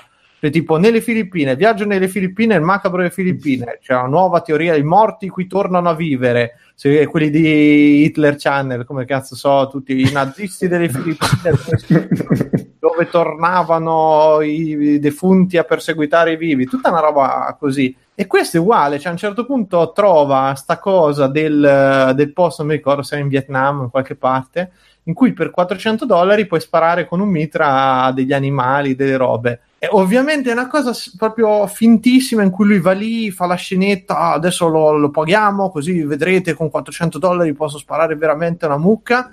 Eh, sempre con la, con la faccia tutta contrita dal primo minuto fino all'ultimo, fino ad arrivare ovviamente, ha fatto no, non ce la faccio, Eh, è troppo forte per me. E anche lì non intervista nessuno che lo fa sto discorso, non lo fa lui, e allora vai a farti dare nel culo personalmente, eh, come per me, perché se vuoi documentare una cosa, allora perlomeno a me non me ne frega il fatto che puoi sparare a una mucca, che non è così interessante di per sé. Mi interessa sapere chi è disposto a pagarli, perché lo fa, cosa prova, cioè documentami un pochino questo discorso, oppure cazzo, sporcati le mani, fallo te. Spendi 400 dollari, dimmi come cazzo ci si sente uccidere una mucca in un paese che non è, in cui non va in galera, eccetera, se allora lo vuoi veramente documentare la cosa.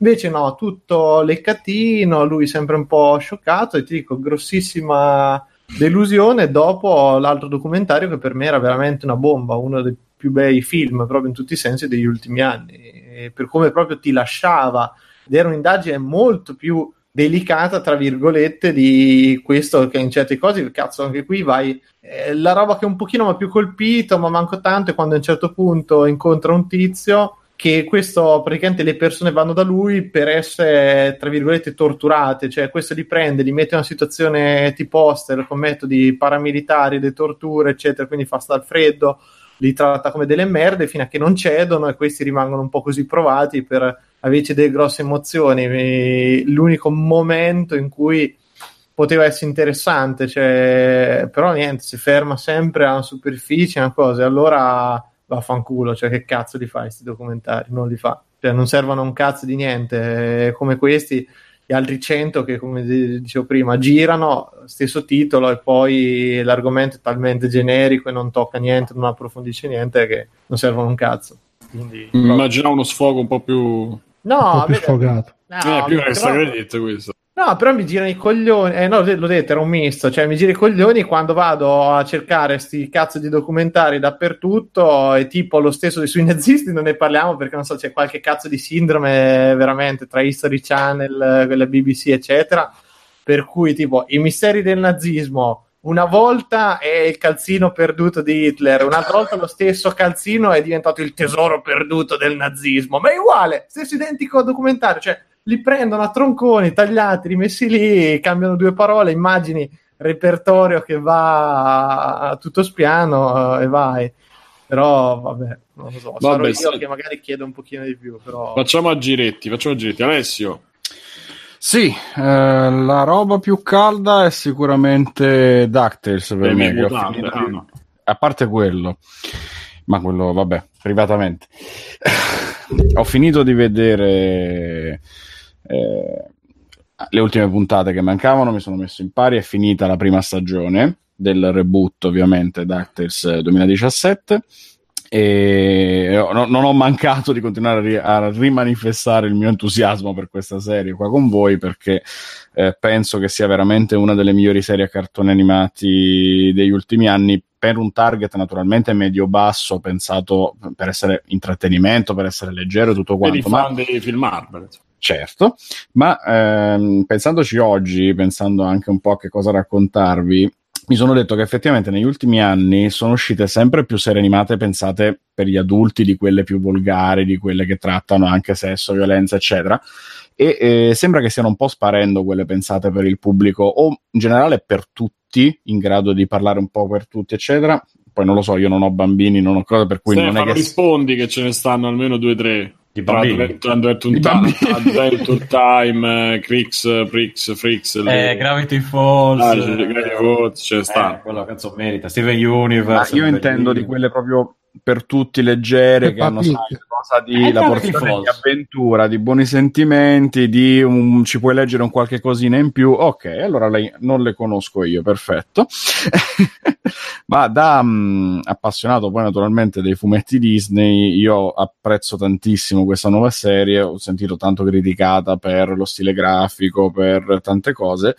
Io la sto apprezzando tantissimo. Uno, proprio per lo stile grafico, che mh, mm, sì è vero è squadrato, è diverso da quella tradizionale. Ma è molto bello. A me piace molto perché mi ricorda tanto eh, lo stile appunto proprio disegnato, sembra proprio fatta a mano, disegnata come nei fumetti e abituato poi mm, sono stato un grande vorace lettore di Topolino da bambino e ancora adesso comunque quando esce la storia particolare dell'autore che mi piace eccetera eh, lo riprendo abituato quindi a vedere tante mani diverse che disegnano in modo diverso sempre gli stessi personaggi, eh, non mi ha spiazzato lo stile della nuova serie animata. Poi quello che eh, mi ha sorpreso tanto, che mi ha colpito tanto negli ultimi episodi è stato eh, l'introduzione, o meglio la conclusione di quello che avevano inserito già nei primi episodi della trama orizzontale e verticale che in DuckTales 2017 è preponderante come non era mai successo e come non mi sarei mai aspettato da un prodotto televisivo eh, Disney soprattutto appunto dedicato a un pubblico che principalmente dovrebbe essere di bambini, ma che poi naturalmente prevede anche i trentenni, anche chi è più grande, proprio perché è palese che l'intenzione sia di parlare innanzitutto al pubblico che ha già amato la serie originale e che probabilmente è vicina comunque ai personaggi che sono Zio Paperone, Paperino e quant'altro, perché in tutta la conclusione portano eh, a compimento per modo di dire, perché poi ovviamente c'è spazio per i seguiti, eh, la seconda stagione in arrivo a brevissimo, la trama legata a, eh, ad Amelia, che ovviamente tornerà come nemico principale di Zio Paperone, e, mh, la ragazzina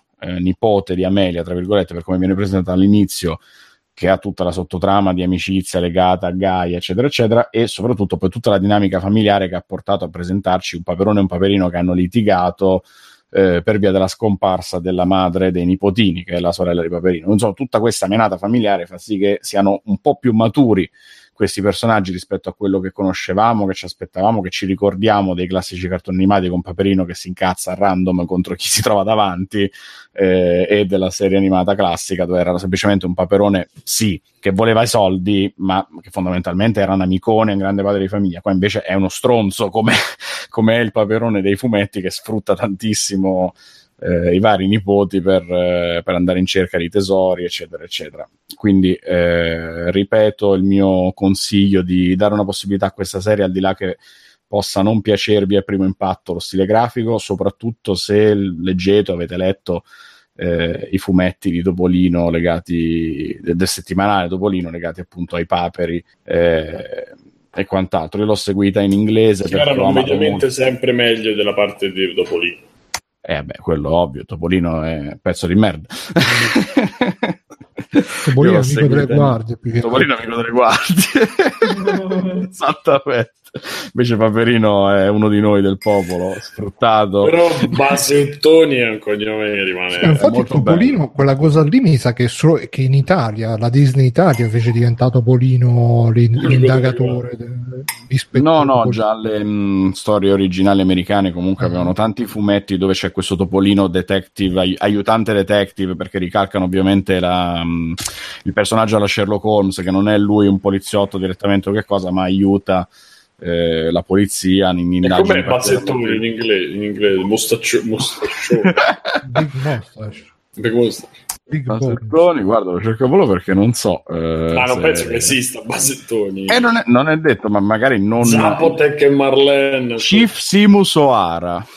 Ah, è vero, guarda. Adamo Basettoni, eh, ideato da Freud Fredson. E Quindi filo sganga, scusa, filo sganga. No, no, filo sganga. Non ricordi filo sganga? No. Era un grande filo sganga, no. Il filo sganga è un attacca... È un attacca carbugli. È, una zecca... è uno che tenta di Filo sganga, il mio nome c'è. Sganga lo conosci Ma oggi mi chiamerò filo sganga. è un papero che tenta di vendere cose improbabili a zio Paperone. tentando di fare affari. È. Non vi dico come l'ho cercato su Google perché è meglio di no tipo, tipo Grego, Filos Ganga. No, no, è Filo Sganga. Penso che sia solo italiano Filo Sganga, tra l'altro. Adesso non sono sicuro. Potrebbe essere, sì, alcuni Vabbè. personaggi sono stati inventati direttamente in Italia perché mm. non so se, forse non tutti sanno che eh, il settimanale Topolino comunque poi ha permesso, quando sono state necessarie scrivere storie originali per riempirlo, ha permesso di creare diversi personaggi, di creare diversi filoni narrativi, cioè, cioè per dire PK, la versione supereroistica, lo stesso Paperinico originale, sono personaggi completamente eh, nati in Italia negli anni 60 dal filone appunto Diabolic, eh, per le parodie. Ma l'hanno ripresi, qualcuno l'ha ripreso in America poi personaggi italiani? Eh, PK stanno facendo il tentativo di portarlo di là, però dopo vent'anni, portando le storie appunto del 96-97, però mh, non c'è a quanto pare grande spazio per questo. Perché no, devono non sta vendendo tanto. Scassonio strarompi e la moglie vince. no, no Anche per quelli fortuna... insieme a Filo Sganga erano i miei, altri due miei personaggi preferiti. Se ci metti quelli vendi, per me vedi. No, ci metti PK per me è un Pick Up per me è un mistero perché è una serie che sulla carta è perfetta per essere venduta al pubblico americano, anche perché è derivativa dai comics di Ma- supereroi americani, Sbaglio? eppure non... Scusate, ma voi che ne sapete? ma Sbaglio o non ci sono gatti tra i personaggi Disney? Perché na- Come no, Gamba di Legno che Gamba è il nemico gatto. di E Topolino. è un c'è gatto. Malachia. Tutti i personaggi minori. eh. Scusa, la gamba di legno è Trudy. Gamba di. Legno è Trudy, certo. Ah, quello è un gatto. Eh, ma c'era anche, c'è anche Sono il gatti, gatto sono Malachia. Scusa, e Pippo e Pluto sono due gatti, solo che uno è ritardato. No, l'altro sono due cani. No, eh, cani. eh, Cioè, sono lo scusa, stesso sono cane. Due, due cani e sono uno Ma pure ritardato. Gamba di Legno. Chiaramente quello ritardato è Pippo. esatto. A me No, no, pure Gamba di Gamba di Legno è un è gattone, eh, perché È un infatti ga- caccia, è un bel gattone topo. fa quattro gattone. E macchia nera? Ma chi era sotto era Walt Disney. era un È uomo? un gatto sotto. È un gatto. No, è un uomo normale e sotto è Walt Disney. So- sotto, c'è, sotto c'è Filo Ma l'hanno Sganga. preso? No, dicevo, no, troppo magro, non può essere filoso- No, dico, no, no, l'hanno guarda. Ma me lo fate vedere sto Filo Sganga? Che... Eh, adesso preso. te lo Cerca passo. filo, sganga. Filo Ah, ma è staccato. Pensavo fosse Sì, tutto... è visto che eh, eh, io ho cercato Filos Ganga come Eh, era- Mykonos, che so. Ma cosa è Filo Sganga SRL? Quindi... Topolino.it, filo sgang in inglese. Ah, c'è anche Eh, in inglese. eh. Jubal Pomp. È italiano, è, è un personaggio italiano, però è La stato prima apparizione, esatto. E di Romano Scarpa nel 61. Spavaldo è ottimista e sempre in cerca di, di nuovi affari che possano far fruttare le, fruttare le sue A strade. me ricorda qualcuno, però non posso fare nome. e ragazzi, Romano Scarpa, tra l'altro, che è stato un grandissimo autore Disney, è uno che era incredibilmente avanti per i suoi tempi, che ha tentato di fare animazione eh, Disney in Italia. Ci sono dei filmati di, di- di- di prove che fece a fine anni 80 su DuckTales, su vari personaggi. È allucinante come- che cosa stava cercando di fare lui. Purtroppo eh, non c'era modo all'epoca di, di fare. Tra l'altro, la scusa se ti interrompo, la famiglia Filo Sganga dice che i, par- i parenti di Filo vengono da Sganga Town. Eh, io lo metterei come, come immagine della copertina Filo Sganga. E i parenti si chiamano Filomena Sganga, Filottete Sganga, È vero! di Ferro Sganga e Filigrana Sganga, i cui nomi sono evidenti trasformazioni del nome Filo. Non l'avevo capito. C'è anche pe- Dai, pedofilo. Nella pagina iniziale, nella pagina iniziale vengono presentati come manager di successo. Mirko, tu non lo vedi perché è in calcio. pedofilo Mi è sempre nominato, eh, però ci vedo. Ne- necrofilo. Noi Sganga siamo bravi ad avviare grandi affari, ma siamo insuperabili nel mandarli al monte in breve tempo. Vabbè, sono personaggi molto italiani, infatti. Vabbè. Va bene, comunque, Vabbè. scusate, ma, ma Filo Sganga mi, mi- mi- mi è rimasto nel cuore. E te l'ho detto, il gatto vero c'è, si chiama Malachia. Eh... Stefano, Gatto facci di un Poverino. extra, facci extra credit, Ste, dai. Oppure adesso c'è ancora da ammorbarci con questa cosa. Potrei ammorbarvi con, eh, con la sesta stagione di Orange is the New No, Black, facciamo che pezzetti, dai Stefano. Ah, dai, ah, ok. Eh, che io- c'è io Filo vi- Sganga che ti dà gestione in black. Adesso non riesco a pensare altro che a Filo Sganga, ragazzi. Ah, Ti ho fottuto il cervello quella roba. Allora, allora, allora, allora, vi parlo di, di alcune cose collegate in musica. Musica e, e- e- e serie TV contemporaneamente, perché è roba che riguarda Adult Swim, la Oh. cosa musicale di cui parlo, perché come sapete Adult Swim è la parte per adulti di Cartoon Network, praticamente, ovvero il canale che trasmette eh, Rick e Morty, che trasmette Bojack. Esatto, no, Bojack, però di Netflix. eh, Insomma, appunto, che è una serie di cose. Too Many Cooks era uscito da lì, sono tutta una serie di cose alcune cose sono cagate, eh, si può dire. decisamente. Ma allora, io ho notato una cosa di Adult Swim, è che in generale la sua programmazione è fatta per trentenni, quarantenni che si ammazzano di canne. Cioè, questa per me è la definizione del target. Target, di-. Esatto, perché eh, quello che- che- di cui parlo io adesso è collegato al cartone animato uh, Aqua Teen Hunger Force. e non so se tutti conoscono, ma è un cartone animato chi è che sta facendo i piatti? O... Basta, basta, so io. Ah, ok. eh, che è un cartone animato eh, dove i protagonisti sono uno si chiama Master Shake ed è un- una cosa di un bicchierone di quelli tipo McDonald's di una bibita, poi c'è il rit- ritardato chiaramente, e un pacchetto, un coso di patatine sempre da fast food. Madonna, ma è inguardabile. È inguardabile, è inguardabile. Ma anche, cioè, anche il cartone animato hai sempre gli stessi Scusa, cinque come si chiama sta roba, Biggio? Aqua Teen Hunger. Force, Hunger Force. Ed C'è è la porta... da- Eh, No, madonna, ma come fa? La C'è porta è a forma di, di, di cosa? di di Master. Shake, di Shake, sì. Eh, è proprio, cioè, è una roba che se tu ti ammazzi di canne e hai una certa età, Mm. appunto, cioè, se sei troppo giovane, secondo me non ti piace. Eh, ma, ma è una roba molto sganga? È morto Sganga, viene da Sganga Town. Come- E- scusa, e quello vive con una scatola delle patatine? Quello vive con la scatola di patatine che ha dei poteri. eh, sì, sì, hanno tutti dei, dei poteri tranne il, il coso. Ma cioè, sono storie prive di senso, disegnate male, animate male. Ma fatto sta che...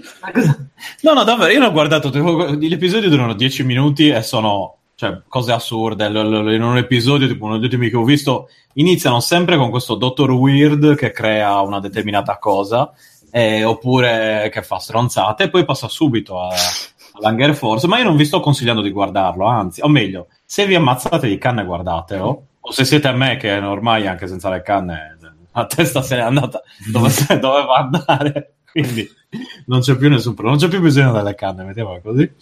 Eh, io vi, vi consiglio di evitarlo, ma vi consiglio invece, se vi piace il genere chiaramente musicale, eh, uno, un, dato che è tutto doppiato, gestito da negri di vario tipo, eh, di varie fogge e dimensioni, eh, vi consiglio un, uh, un, un autore, un artista eh, hip hop eh, che è attivo già da un po' di tempo che fa Un certo Nas. no, no, assolutamente eh, no, che fa genere hip hop un po' old school ma senza le cose da gangsta eh, ti sparo, eh, le puttane, la piscina, i mega soldi è un po' più eh, come dire, ric- ricercato ma il Frank Energy. eh sì, è molto anni 90 come sound, eccetera, e si chiama MF Doom, Metal Face Doom,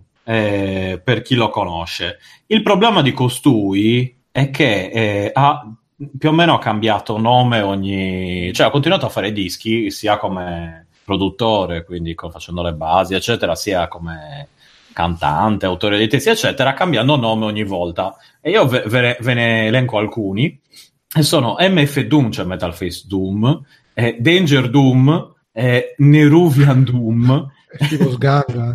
Philos Ganga, ovviamente. eh, FS Insomma, Doom. Eh, cioè, è tipo un ragazzino che continuava a cambiare nome su Xbox Live praticamente. No, oh no, my no, god, no, it's Berto, oh my god, it's penso che Rage abbia- 2. Penso che abbia più o meno la, la- appunto, la nostra età, che sia un pochino più grande. eh, Però siamo sicuri che ha più problemi di noi proprio. Quello decisamente. La cosa divertente di queste cose qui sono, vabbè, alcuni testi eh, delle canzoni che sono sempre appunto abbastanza seri ma eh, interessanti e poi tutto l'immaginario che c'è attorno a questo MF Doom eh, che ha fatto cose stupide tipo fare un concerto e dato che lui ha questa eh, MF, sarebbe Metal Face, ha questa maschera, eh, ci ha mandato un altro negro e nessuno se ne è reso conto. È come da Punk. Perché sono tutti uguali, esatto.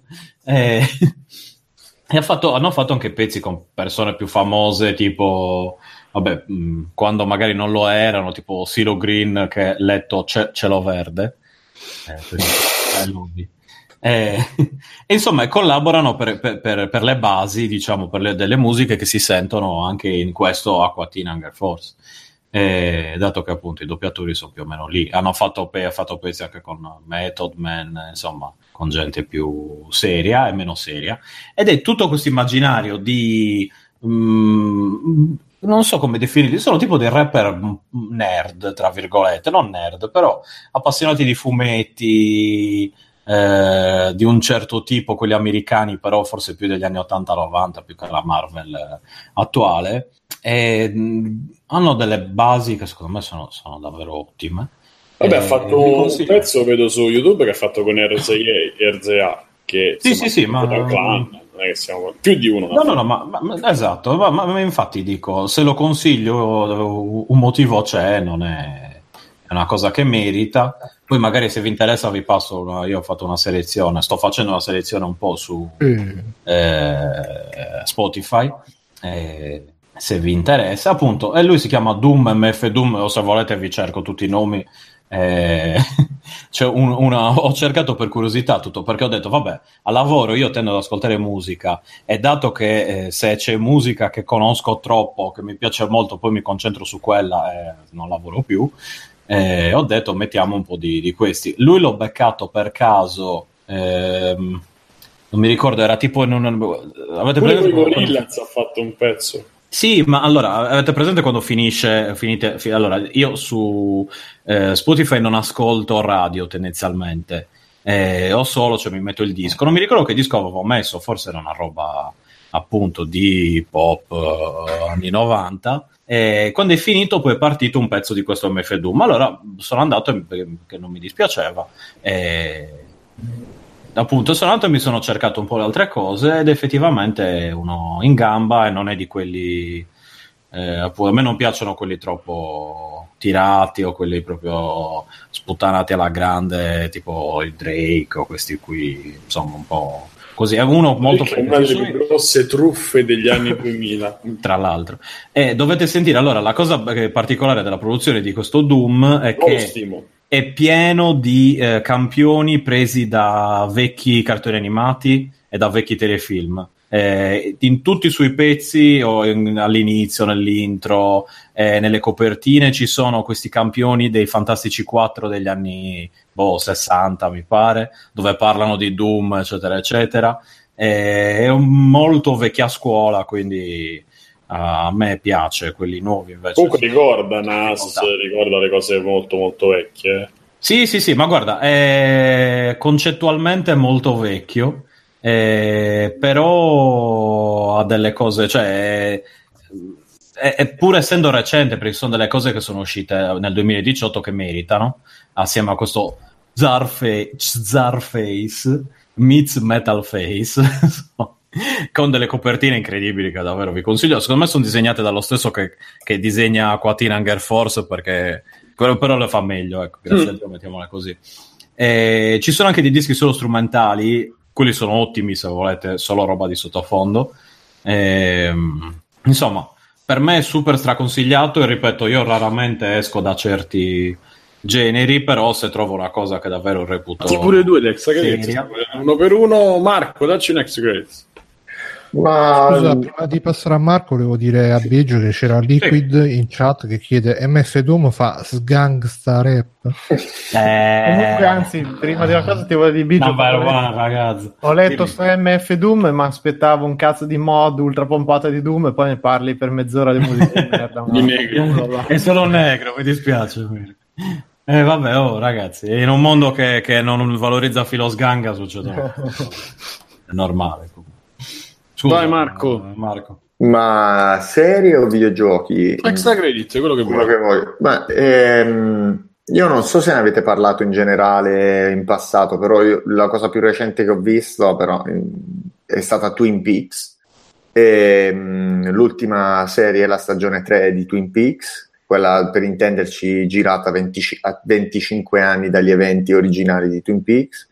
E, niente, e io questa la consiglio anche a quelli che fumano tanto. Eh, perché se non avete visto la- la- le prime due stagioni, quelle uscite per intenderci negli anni 90, fino agli anni 80-90, di questa capireste ben poco, però è talmente allucinante. Pure se l'hai talmente- vista in realtà si capisce ben poco. Come Bruno, scusa.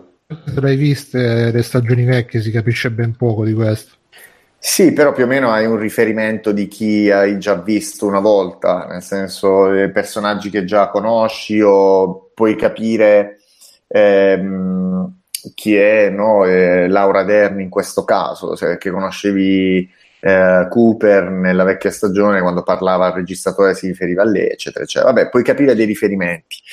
Perché la consiglio? Perché mi piace, perché non, non ha niente a che vedere con nessun'altra serie, è un prodotto unico, particolare, puoi odiarlo completamente o amarlo. Nel mio caso l'ho amato perché nel suo essere surreale è... Hello! esatto Il jackpot. Mamma mia. nel suo essere così surreale, ma mi è proprio piaciuta un sacco. E anche dei momenti di tensione oh, pazzeschi, nel senso che ehm, sono costruiti con uh, delle tempistiche che non c'entrano assolutamente niente con le serie moderne. Cioè la costruzione del tempo della narrazione è veramente diverso. Per cui se cercate un'esperienza sensoriale più che un'esperienza narrativa lineare, vedetevi Twin Peaks e poi magari approfondite vedendo le vecchie stagioni e leggendovi magari anche qualche diario di Laura Palmer. No, sicuramente è una serie difficile, nel senso che c'ha tanti tempi morti, non si capisce un cazzo e tutto quanto.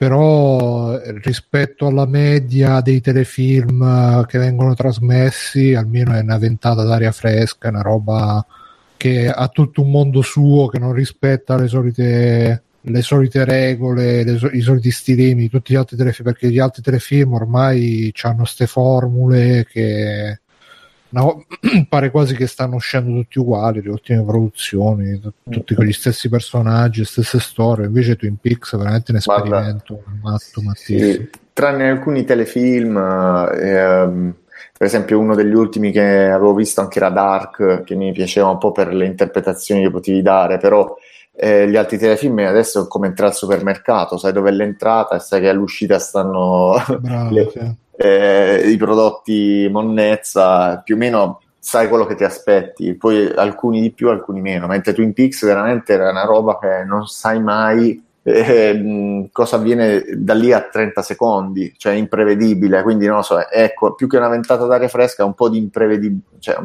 poca Sì, sì, infatti io quando, faccio, quando Sì. lo seguivo, che lo seguivo puntata per puntata, e c'avevo proprio questa cosa, chissà che cazzo succede sta puntata, anche se non ci capivo niente. Poi mi andavo su internet a leggere tutte le interpretazioni, i riferimenti, che è veramente un casino da interpretare, però ogni puntata è una, una scoperta. Sì, sì, per- lo consiglio più per quello, per quella sensazione che, che riesce a trasmettere, più che per il genere o la serie in sé, e quella può piacere o no, però veramente a me ha fatto un effetto tipo, ah, ok, ma allora è possibile eh, narrare vicende assurde, però sempre coinvolgendo lo spettatore. Evidentemente sì, però il problema è che non ne siamo più abituati o a ascoltare un disco un po' più lungo con un brano che non ha una struttura facile da comprendere. Però, boh, eh, questo magari è il, il consiglio di serie, videogiochi, io sono, procedo a livello proprio lento, sono anacronistico con i videogiochi, eh, sto giocando cose che magari gente ha giocato due anni fa. L'un- L'unica cosa che, sto, che posso consigliare adesso è Hollow Knight, che mi sta facendo divertire tantissimo. Ho fatto 5-6 ore più o meno e- ed è molto molto coinvolgente per- soprattutto per il di il bilanciamento del livello di difficoltà e esplorazione che ha e soprattutto perché approfittatene se, se ci stavate già pensando mi sa che c'è in sconto a 9 euro in questo momento su Switch quindi è proprio un affarone basta no? Ok. non altro Bru- Bruno? Allora, io ne approfitto per fare un metà e metà tra sfoghi e comunicazioni. Eh, come giochi sto giocando sempre a For Honor, se volete provarlo è gratis su Steam, eh, scaricatevelo e poi se, se volete mi, mi aggiungete su Uplay e ci andiamo a fare scorribande.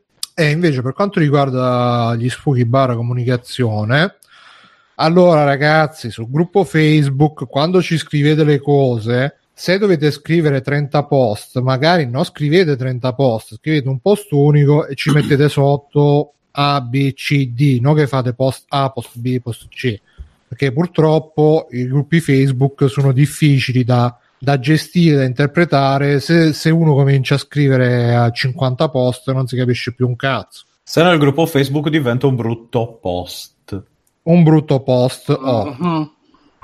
Eh, Stessa cosa, se dovete postare una roba, se, a meno che non state da mobile, che non è proprio una roba super urgente, eccetera, eccetera, magari controllate prima, è stata già postata, non è stata già postata, se ne sta parlando da un'altra parte, poi io vabbè ci passo nel caso le unisco, però se controllate prima, vabbè.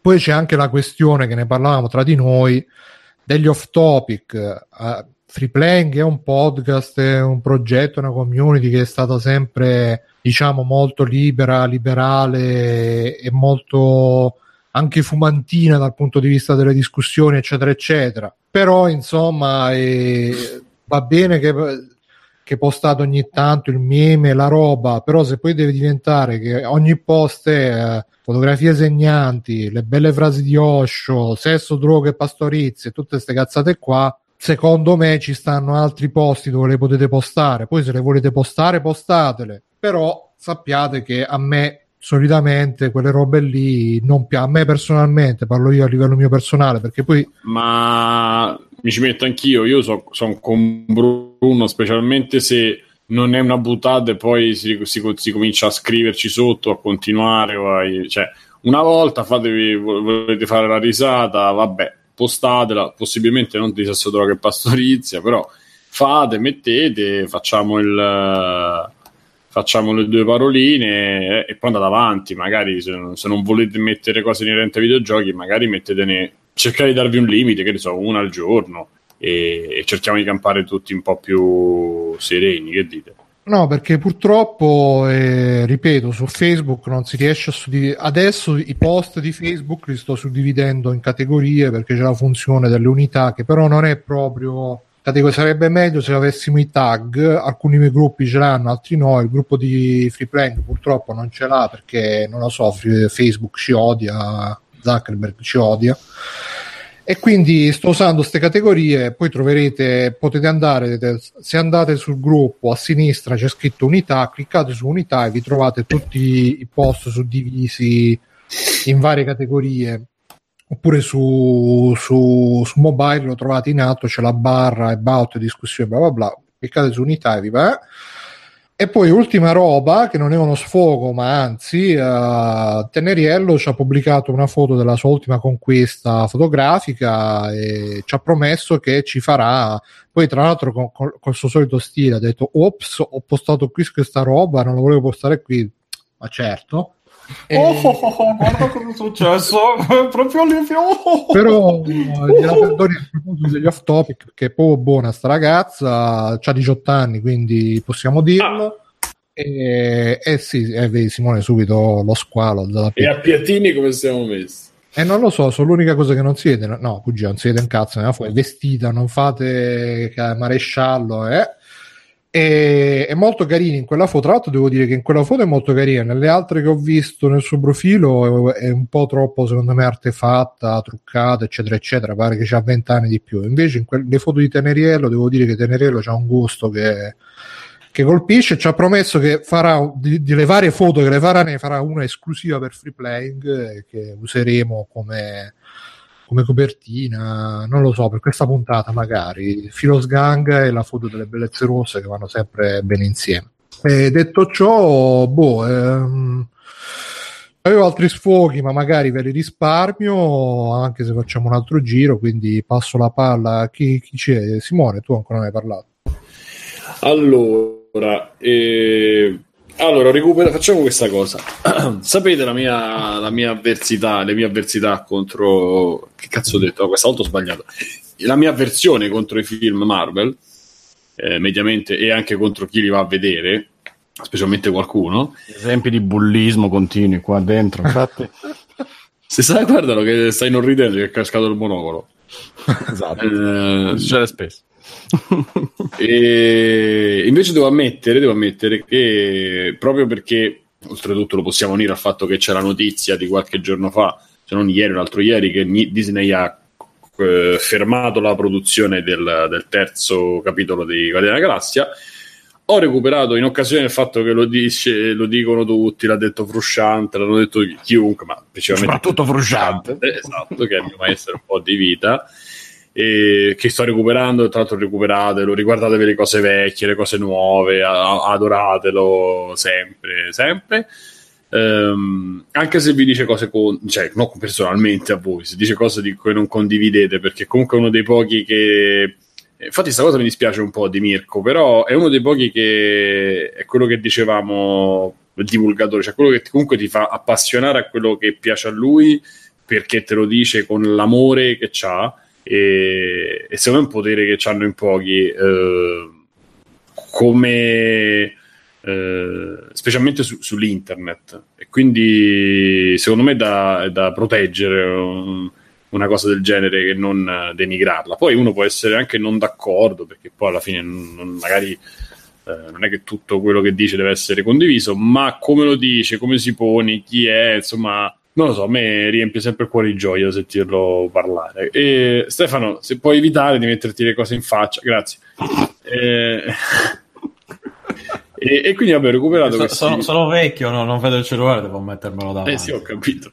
Eh, vabbè, Questo, tra l'altro sembrava che avevi un Game Watch. Che cazzo di cellulare? Eh, un che, LG G6. Che custodia c'hai? Eh, ho quella super uh, resistente Oh, io fai le prove, ce... poi lo tiri. cellulare ho spaccato? Ma che no, quanti cellulari ho spaccato da quando mi ricordo? Sentiamo, senti, quanti ne ho spaccato? Che cazzo detto che ho spaccato il cellulare? Zero. Eh, per... eh. Non lo so perché no, non ho mai spaccato. perché uso queste, queste custodie molto. Ma perché lo tiri? Che fai? No, no, no, però ogni tanto se cade, eccetera, non si rompe. Vabbè.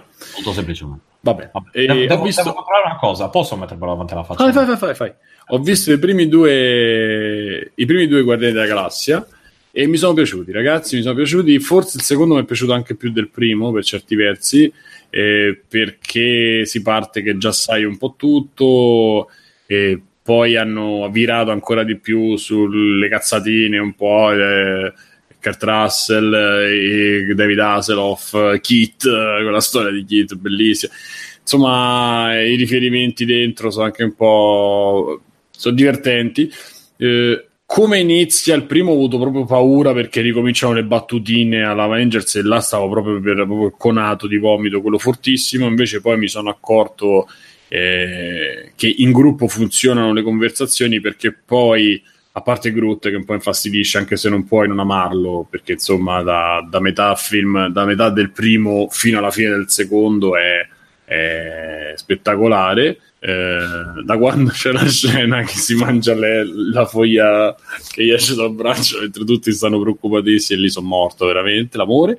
Però con, ehm, la cosa bella è che sono scritti in maniera corale e han, ha un senso discorsi, hanno un senso i discorsi che fanno hanno una coerenza sono divertenti e ognuno ha il suo eh, eh, la sua caratteristica che è comica più o meno volontariamente, anche tutto Bra- Bra- Brax, come si chiama lì il, il super Brax, Drax, Drax eh, che non capisce le battute, funziona molto eh, sì, sì, funziona molto bene, specialmente appunto quando nel primo eh, il uh, Ra- Rocket lì, come si non mi ricordo, scusate, il, il sorcio, eh, Rocket è, no, Rocket è strepitoso eh, in tutte e due, tra l'altro, fa paura a livello tecnico, cioè è, è, impressionante perché non si capisce veramente. Sembra che hanno ammestrato un procione l'hanno fatto, e l'hanno fatto recitare, cioè bellissimo. E, e ha colori, cosa che nei film uh, ha i colori viola, il colore giallo, ha colori belli. Uh, non so, eh, a me come avventurona, qualcosa piace, devo ricredermi su, su, questo, devo ricredermi rispetto agli altri Marvel che ho visto. L'ho, l'ho, apprezzato, l'ho apprezzato parecchio. Non mi è pi- però quello è una cosa, è uno stile. Insomma, non mi è piaciuto molto lo stile dal, della prigione, tutta la parte iniziale, ma lo, non nel senso che sia brutto, ma non ho apprezzato io quella roba super industriale, però nello spazio così. Vabbè, una prigione, dai. Eh, esatto, funziona, quindi alla fine va bene.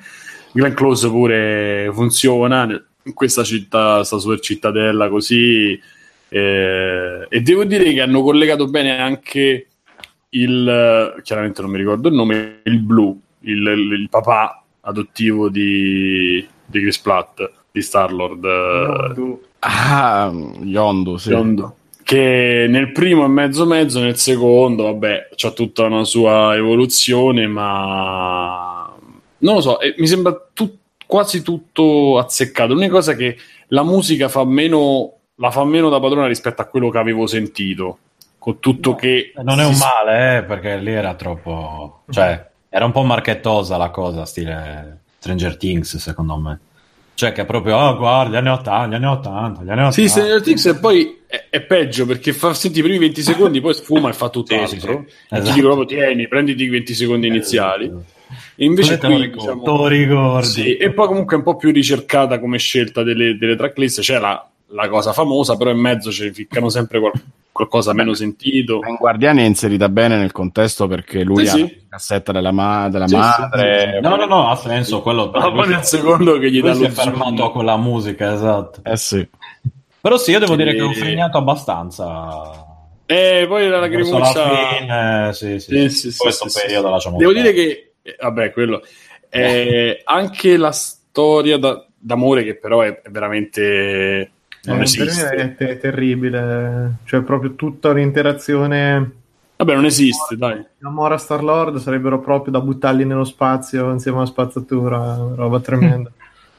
Solo un momento che rimane un po' così, che possiamo fare un po'. Vabbè, spoiler. Diciamo. Eh, a me è più col, col padre adottivo lì Eh, mi, eh, mi ha picchiato duro. eh, più che eh. la storia d'amore, anche a me, cioè, sti cazzi un po'. No, no, no, però anche Però- tra loro due è carino che non c'è la super cosa super mielata, ma è- costruita comunque che non è che dici che palle, oppure non è inesistente come Bruce, Bruce, Bruce Banner e, e la Vedova Nera che non esiste e fanno finta che non, non c'è niente di né sensuale né di romantico, non c'è nulla, giustamente, la- eh, che ti puoi aspettare dai Joe Ultron. Invece qua è costruita in maniera perché c'è sta doppia dimensione, eh, non lo so, qui si percepiscono la dimensione quella un po' più cazzeggio, quella un po' più proprio cartone, filmone Indiana Jones e quella un po' più seria dove poi escono le personalità, escono le fragilità. Chiaramente tutto all'acqua di rose, non... c'è solo un momento che è que- il momento Leia, si può dire così, è perché è, l'hanno inaugurato loro a questo punto. eh, che un po' Ah, quando c'è sempre Rocket dici nello spazio. No, lei lui esce, la va a salvare nel, nel Sì, secondo eh. esce nello spazio, si mette il Ah, coso ok, lì. sì, sì, sì, ok. che lì ho detto però per- perché comunque non c'è, cioè, da una parte non c'è motivo però c'è perché comunque loro sono amici eh, c'è, me c'è anche un bel messaggio rispetto a tutti gli altri che fanno i che sembra che facciano in Avengers e sembra che facciano i, il gruppo perché sono molto fighi e i molto fighi fanno il gruppo. Invece qua sono molto reietti sono persone sole sono persone che si uniscono trovano eh, l'amicizia trovano una famiglia il senso di anche il senso di eh, un, un senso alla loro esistenza eh, vuota cosa che invece è tutto il contrario in Avengers dove sono solo i figli e fanno la banda dei fighi perché noi siamo fighi e, e quindi bello. Bello mi è piaciuto e, e basta se vogliamo fare un giretto veloce visto che Però, abbiamo Simone, iniziato con volevo solo, se mi permetti, volevo integrare un secondo quello Sì. che dicevo prima, perché ripensandoci non, eh, non sono riuscito a esprimere quello che volevo dire, cioè che ehm, quello che stavo dicendo è che comunque, ripeto, su free playing ci sono tutte eh, bla bla, tutti punti di vista, opinioni, quindi molto spesso capita che su una stessa roba magari a me fa venire i nervi, a Simone fa ridere, si Mirko se ne frega perché lui è sopra tutto e tutti, quindi beato lui. E, però eh, a me in particolare, quando ci sono i meme, quelli super sessisti, croccantini e robe, specie ultimamente, poi con eh, il caso di Asergento che c'è stato, a me ragazzi mi, dis- mi dispiace, però io sono un social justice warrior. Che cazzo vi devo dire? Basta, faccio coming out. Quando postate quelle robe, mi verrebbe veramente da chiudere il gruppo, mandarvi tutti a fare. Poi non lo faccio perché ovviamente non, eh, non sono d'accordo con te, ma morirò purché tu possa esprimere vaffanculo anche. Però, eh, insomma, ve lo dico: se potete evitare, evitatelo per favore, per piacere, perché veramente mi. Beh, Bru, questo però ma magari non ne dobbiamo parlare qui. ehm, prevederebbe qualcuno sta fa eco, non so chi. eh, pre, chi è? Ah, mi sa che Mar- Marco può essere tu. Marco, non fare. So, mi, risento. Nel senso Umberto Eco. Umberto, Eh, forse- eh, Dico, prevederebbe che noi non ne parlassimo, se ho, se ho azzeccato la consecuzione, in puntata, perché poi no, è un po' il riflesso quello che. No, poi ne possiamo parlare. In... No, ma ti ripeto, fin tanto che ne parliamo occasionalmente, eccetera, eccetera, è un conto. Io sto sono- solamente dicendo che quando me li vedo davanti i meme dei croccantini, le cagne, e allora sei così hai fatto colà, eh, mi, mi vengono i nervi. Quindi, così come. eh, come favore personale ai nostri ascoltatori, se potete evitare, pa- tanto ragazzi, ve le potete postare sulle vostre bacheche di me, cioè sulle vostre bacheche di Facebook, dove postate Stai per se- passare dalla parte del torto, Bruno. Vaffanculo, ma sì, ma pure dalla parte del torto, che cazzo me ne frega. Cioè, avete bacheche che veramente eh, da TSO e postatele là le robe, non le postate su free playing. Poi La tocca piano stasera. il problema è che, ehm, che poi quando postate queste robe, ovviamente ci sono quelli a cui piacciono e, e- io personalmente non me la sento di, di dire no ragazzi qua no perché ripeto comunque abbiamo una un'impostazione molto variegata, molto eh, anche dissonante tra di noi e quindi è giusto che questa impostazione rimanga, però volevo esprimere questo mio diciamo dissenso verso ste robe. Poi se le volete postare postate. Sicuramente da domani ci sarà il flood spero di no però eh, così volevo esprimere sta cosa per, eh, per, per togliermela per farmela uscire dal sistema come diciamo noi social justice warrior Bene, eh, vogliamo fare veloci, cerchiamo di stare nei 20 minuti. Eh, bu- bu- bu- bu- bu- eh, Mirko, inizia, fai un altro extra credits velocino, dai. Allora, allora, vedo guardo qua in scaletta, vedo che c'è Glow che ha visto anche Marco, se non mi sbaglio, perlomeno ha segnalato anche lui. E Visto anche niente. Ah, allora, Vabbè, dai, che c'è da parlare? C'è, parlato, però, c'è sa- cosa, c'è C'è Alison Brie, Alison Brie. il mio Eh, formato preferito. Che a me ha fatto l'effetto di Orange is the New Black, cioè protagonista che- a cui spaccherei la faccia dal primo minuto in cui la vedo sulla scena, nel senso che allora vabbè, Glow Io qualcos'altro. Eh, guarda, ragazzi, io me ne Vabbè, sono stato facile, dai. Simone, ma Vabbè, eh, facile, dai. eh, lo so, lo so. No, ma è una bella ragazza, però è proprio come quella di Orange is the New Black. Alla fine non è una brutta ragazza, però c'ha proprio quel Eh, sì. ruolo del eh, personaggio che secondo me è fatto per essere odiato. Poi su Glow c'ha un'evoluzione perlomeno, cosa che invece su The Orange is the New Black l'hanno proprio messa da una parte. Hanno visto che c'erano altri personaggi più interessanti e lei è caratterizzata. E invece Tra l'altro, scusate, Alessio, ieri sera, prima di andare a dormire, mi ha fatto vedere la vera Alex Vose. Non so se è, è l'avete terribile. Sì, sì, madre di Dio. sì. Sì, sì, sì. Sembra the Hutt con gli occhiali. Mi è venuta la curiosità di andare a cercare le, le vere protagoniste del... Madre è del la signore. Lei è identica, Piper, è pressoché identica. Eh, somiglia molto, sì, all'originale. L'altra è una cosa, è bassa e la- sembra Bu. Eh, Sì, beh, sì, sì, sì. È che tu te l'aspetti Majin Buu o- relazione omosessuale. Un po' Majin Buu, un po'... no aspetta della state serie. parlando della bionda o di quella con gli La occhiali? Mora, No, quella con gli occhiali, Alex, guarda, veramente. l'originale. Beh, quella con gli occhiali l'attrice è una roba Eh, e guarda, Eh, la guarda vera. l'origi- Guarda guarda- quella vera. Vabbè, questo però era un po' da croccantini, eh, Bruno, dillo su. No, no, no, no, no. cose secondo me È solo brutta, non ho detto che... se, mi, se mi rompe i coglioni ve lo dico vi dico basta scrivetelo però si può dire se è un eccesso purtroppo che cazzo di fare E no, è quando la fiction tende a romanzare un po' troppo. A differenza nostra che siamo degli adoni, tra l'altro.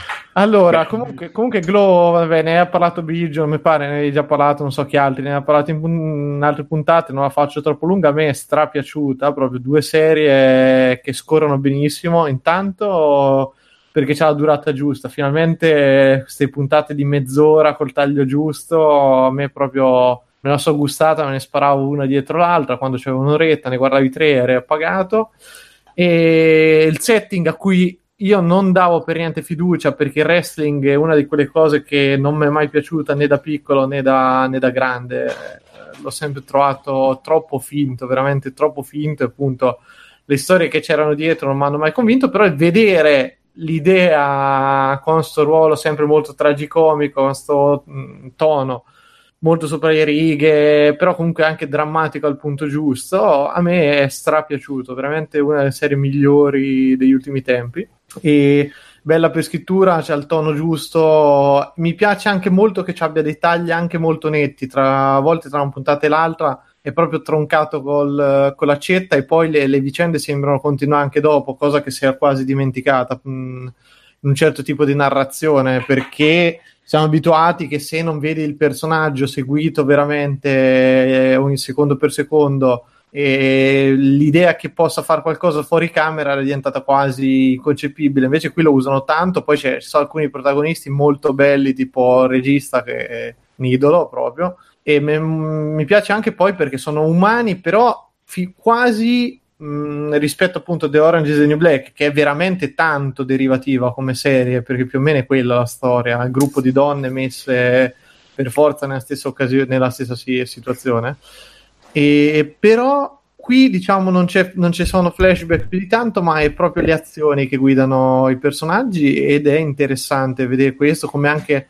hanno delle conseguenze e anche il fatto che a volte delle questioni molto grosse vengono trattate in maniera o leggera o minima, cioè si vede molto la scrittura di una donna anche qua, a volte anche troppo. Comunque ho trovato anch'io le foto e devo dire che sì, c'è qualche differenza con l'attrice, però, però loro due insieme sono molto carine, cioè proprio ti fa vedere, cioè hanno proprio la faccia di due che si vogliono bene. Che, Ma questo sì. A differenza di, delle due attrici che invece boh, un po', hanno un po' quella relazione da operetta, le due attrici, ah sono fighe sì. però quelli fa la lesbica, oh.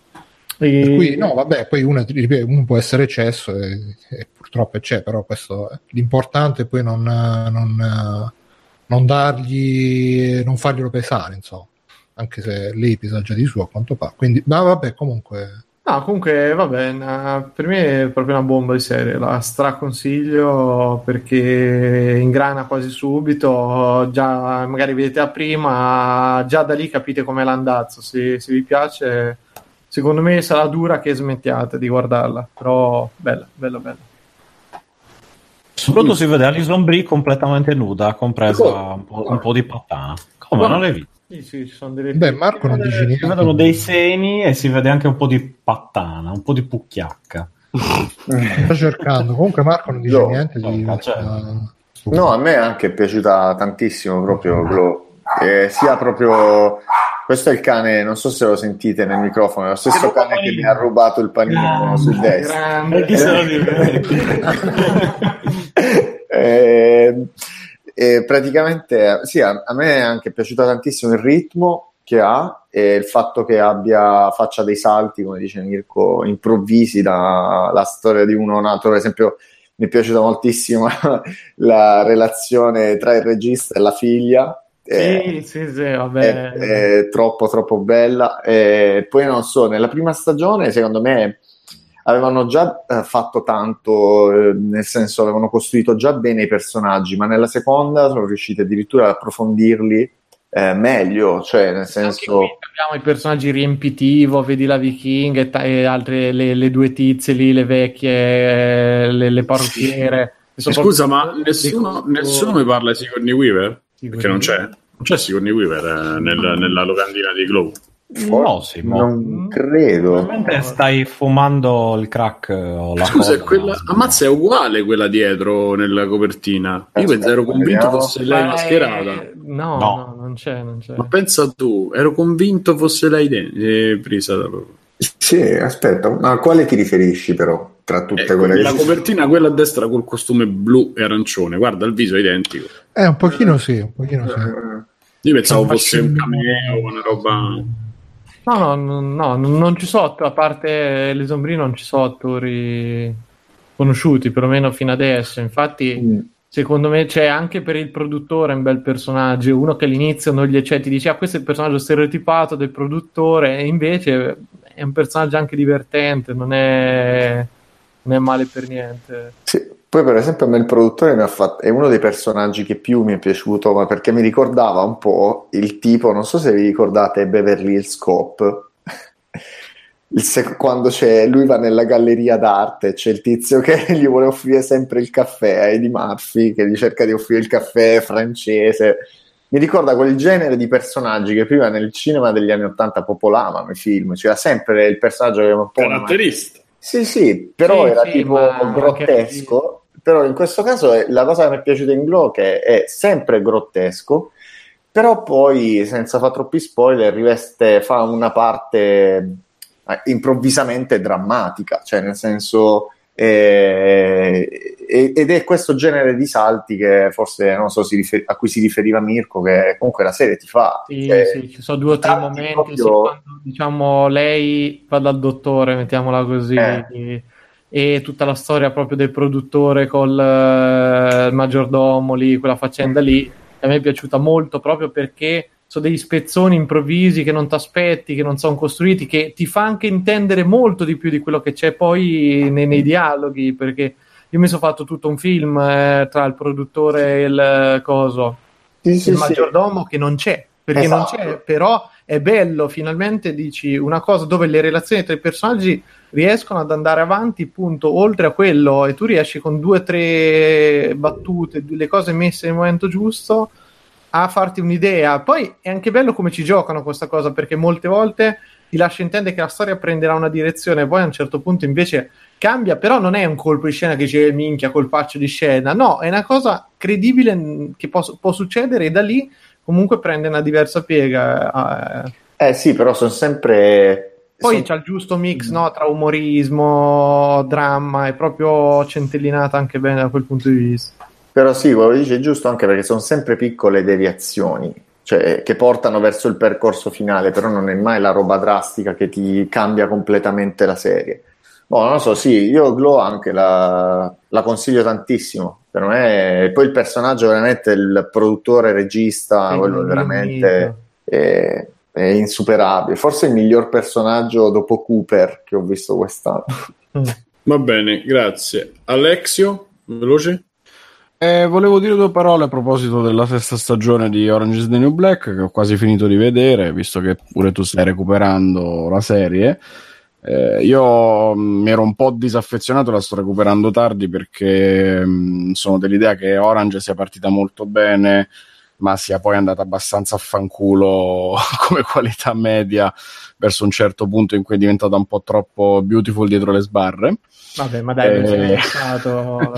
ma la partenza no. sembrava migliore, non lo so. Mm. Diciamo che a un certo punto... Cioè, L'ho viste tutte e sei, sì. Mm. A un certo punto hanno cominciato ad, ad aggiungere personaggi per rimescolare sì, sì, per famucchio, sì. sì, sì, ma ha dato quell'idea lì. Forse la terza è stato il momento più basso, quello anche dove mh, mm, Piper, la protagonista, la bionda, appunto diventa raggiunge il picco di antipatia perché ha questa discesa nel male, no? alla Breaking Bad, ma ah, è una cosa ridicolissima come è raccontata. finita quella ho smesso, penso, visto le prime puntate a quarta, poi ho detto mamma. Per fortuna c'è, quella, c'è quella fase lì, poi si rendono conto che è una gran cazzata, la mettono da parte, c'è tutta la fase dopo della rivolta, della prigione, eccetera, che domina no, tutta quella, la, quarta, la quarta, io ripeto, ho dovuto rallentare perché da metà in poi la quarta prende proprio. Allora, secondo me è tornata a dire cose interessanti appunto con la svolta della, della rivolta della prigione, che è praticamente tutta la quinta stagione.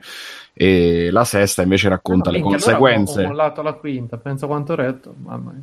Quindi tu l'hai vista tutta fino a quel momento? No, manca, sì, sì, la quinta, quella della rivolta l'ho vista tutta come finiva. E ti sei rotto i coglioni a quel punto rotto lì. le palle, ma mi ero rotto le palle già da molto prima, andavo avanti per inerzia mm-hmm. perché era troppo reiterata sta cosa, cioè delle sempre le stesse situazioni a circolo, prima interagivano due, poi saltavano, quelle due facevano la pace, entrava un altro, sempre quella e appunto i personaggi ho visto che dopo un po' non c'erano veramente più niente da dire. Non... Beh, quando entra in scena Piscatella, secondo me le cose cambiano. Comunque, vabbè. Piscatella è il coso, no? È quello grosso, la guardia, quello la alto, guardia, gigante. Eh, sì. Sì, sì, sì. Eh, guarda, io adesso sto vedendo, mi mancano le ultime puntate della, della sesta che affronta appunto le conseguenze della, della rivolta e mm, mi sta ripiacendo nel senso che è interessante comunque raccontare questo punto di vista un po' politico, un po' sociale, eccetera, eccetera. È vero che un po' tutti i personaggi alla fine tendono per essere eh, diverse sfumature di eh, no, ho fatto la cosa sbagliata, ma ho fatto la cosa sbagliata perché l'ambiente mi ha portato a questo, dovevo sopravvivere, dovevo farcela, la famiglia, eccetera, eccetera. Insomma, sembrano tutte, queste carcerate sembrano fondamentalmente tutte buone, tranne quelle che poi devono fare le parti delle cattive quelle che veramente sono pazze, sono, sono proprio cattive, come te le immagini in un fumetto praticamente. E, e quindi devono torturare, devono fare le bulle, devono, eh, quelle sono le stronze e, e basta. Sono personaggi un po' un po' piatti se vuoi, però la serie comunque ha un buon ritmo, funziona, eh, ti incuriosisci e ti affezioni un po' a quelli che sono i personaggi principali, tipo Red, tipo... Eh, Nichols, Nichols, cioè Nichols è fantastica. Nichols è quella, forse una delle migliori, se non la migliore. E appunto il, il, mix mi ha tenuto abbastanza, anche se appunto a metà mi ero abbastanza seccato però la sto ancora finendo di vedere con piacere e comunque quello che porta anche da un punto di vista appunto sociale, politico nella sesta soprattutto, ma, ma già prima era accennato e delineato in maniera più o meno eh, definita, era forse la parte più interessante di, di una serie fatta così, ambientata appunto nel carcere, in un carcere femminile, con ovviamente tutte delle meccaniche diverse da quello che uno si potrebbe aspettare. Non è Oz, per dire. Però secondo me, e poi no. chiudo perché io, io sto, sto, alla quinta praticamente, so, non me ne sono accorto che andando avanti ho superato la quarta e sono andato oltre e quindi sto alla quinta, non so più o meno a che altezza diciamo.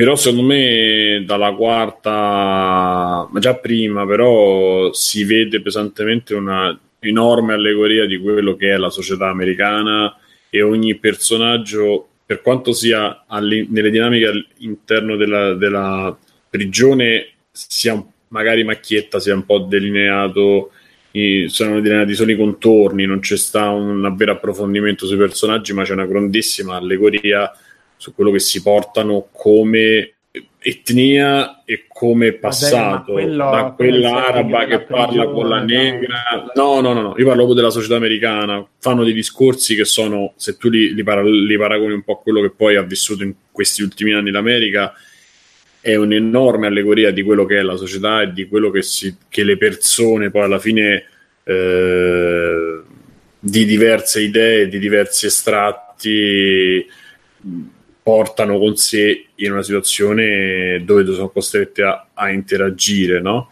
E, secondo me quello, quello, è molto, magari per gli italiani di meno, per gli americani secondo me molto, può essere molto rilevante che una serie che ha quei temi, io parlo sempre per esempio quando si mettono a parlare la, la, l'araba, diciamo quella col, col no, il jihad, insomma, eh, sì, jihad col il, come cazzo si chiama? Vabbè, insomma, quella col turbante nella testa, nella testa esatto.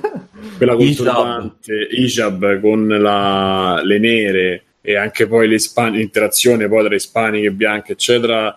Anche pensata che lei, quella stuprata con la guardia, e quello è tutto uno specchio di tutti gli stati americani e dello Stato e di come a livello sociale eh, queste cose poi interferiscano in generale nella società americana. Quindi secondo me quella cosa è, molto, è fatta molto bene. Poi sulle storie in sé per sé, ripeto, io per tutto quello che succede a, Pus- a Washington, eh, a me mi ha dato veramente problemi per come è girato, per come eh, mi ha dato abbastanza fastidio.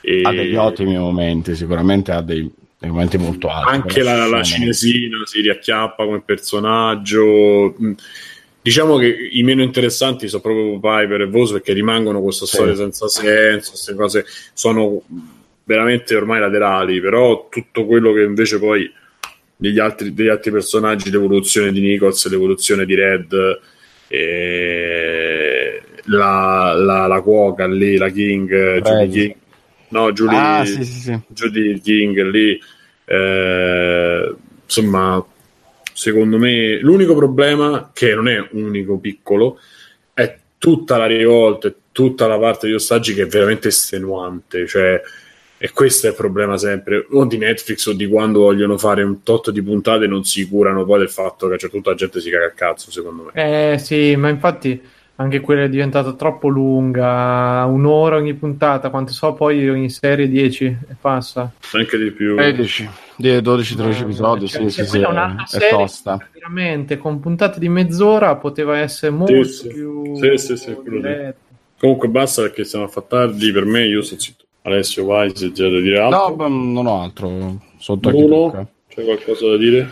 No, no, direi che ho detto abbastanza per Marco? stasera. No, Beh, ha detto tutto. Stefano? No, okay, no, non parla no, no, no. No, Vabbè, no, dai, no, allora ho abbiamo- scosso la testa. Abbiamo, abbiamo finito per oggi. Sì. Una, una certa. Ah, certo, domani. Una chiave per eh, le super key. Ah, la chiave. Marco, Beh, una parola. Eh, io parola? di- direi filo sganga, però. Sganga.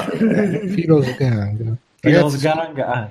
scrivete Filos Gang info chiocciolafreeplane.it Io accetterei anche Sganga o Sganga Town. O anche filogra- filigrana sganga. Oh, Per- scri- Scriveteci quello che vi viene in mente con sganga in mezzo. Dai.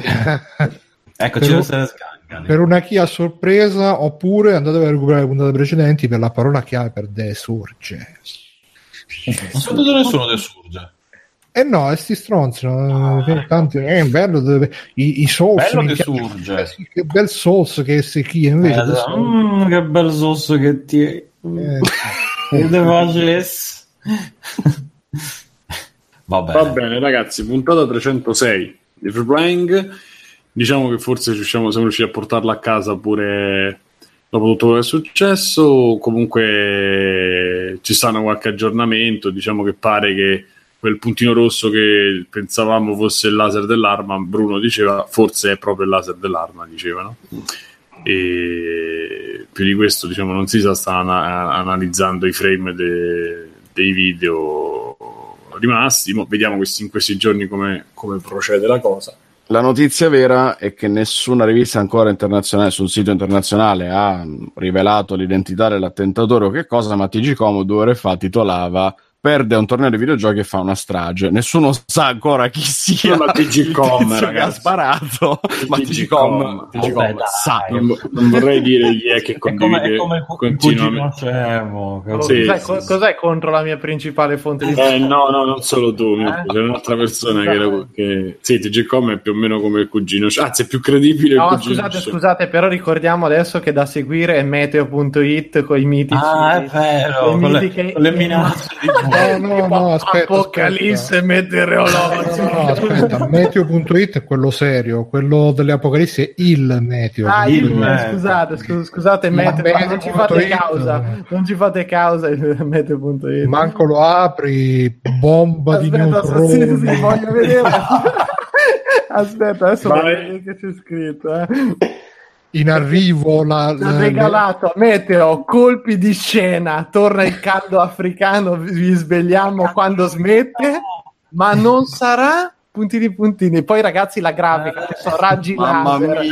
lens flare. Adesso sto guardando c'è il termometro che si scioglie, i raggi laser che partono e coincidono, Sì, ritorna il caldo eh. dove c'è il lens flare che ti viene addosso. No, scusa, però il cugino scemo ubriaco. aspetta, aspetta. ce l'ha? ma- ma Ragazzi, Aspetta, Ragazzi, che Marco ha a parte detto. che tutte- Ah, là, non lo so. a Quella parte con che la poi freccia. sono tutti L'Africa, forse. l'Africa no, Ah, giusto. sono tutte eh, maiuscole tranne delle parole a caso. Tipo, Dio, africano vi svegliamo quando smette tutto maiuscolo. Ma piccolo non Non grosso Quindi sarà piccolo l'ultima ondata Mi, mi sa che il, suo corret- il, corre- il loro correttore di bozze No, no, no, aspetta. Aspetta, aspetta, ragazzi, di ieri era invece settembre-ottobre eccesso gigante di piccola pioggia. Poi aspetta. Poi una sorpresa, attacchi di neve. Guarda, sia- siamo veramente, stiamo veramente cadendo. Panca D, Panca D in chat ha scritto almeno non hanno scritto sparatoria di caldo. Ma c'era quella Aspetta, cosa- aspetta, ragazzi, ma è una bomba. Vi svegliamo quando la palla anomala rovente. Mamma mia che merda. Potresti detto caldo estivo. Cioè, Ma è il mio, il mio nuovo sito di riferimento questo. Sì, No, ragazzi, ragazzi, ogni, puntata, ogni puntata partiamo Sì, con. sì. eh, Ricordiamo ricordiamoci. scandinavo in piena azione la madonna Madonna, che. la palla che stiamo rovente ragazzi anch'io c'ho una palla bello. anomala rovente. Quella- Quando Eh, guardi ma porno- quella, quella capita di avere la palama No, Vedete, sì, oh, troppo, grossa novità. dopo il caldo da venerdì finito così. A me fa ridere anche questo che dice Meteocronaca diretta video, due punti dentro il temporale a Roma. Eh, cioè, c'è uno così, aiuto, che cerca di intervistare le nuvole proprio. Esatto. È già la prima volta che viene a Roma. Penso- Signor Cumulonembo. Dentro. c'è questa che è biblica. Italia sott'acqua a 20 giorni di pioggia. Ma qua... Sono veramente da arrestare queste No, cose. bellissimo, bellissimo. Mannaggia la puttana. Ma ci deve essere. Io adesso devo vedere quante visite fa sto sito. Vai, allora mentre No, Marco cerca allora, www.freeplane.it, gruppo Telegram, gruppo Facebook, Twitch, co- il Free Playing Uncut. E dateci i cazzo di soldi perché io mi devo comprare Spider-Man. Ma donate, donate, donate su PayPal, comprate tramite Amazon Spider-Man, eh, che è bellissimo, ve lo dico subito.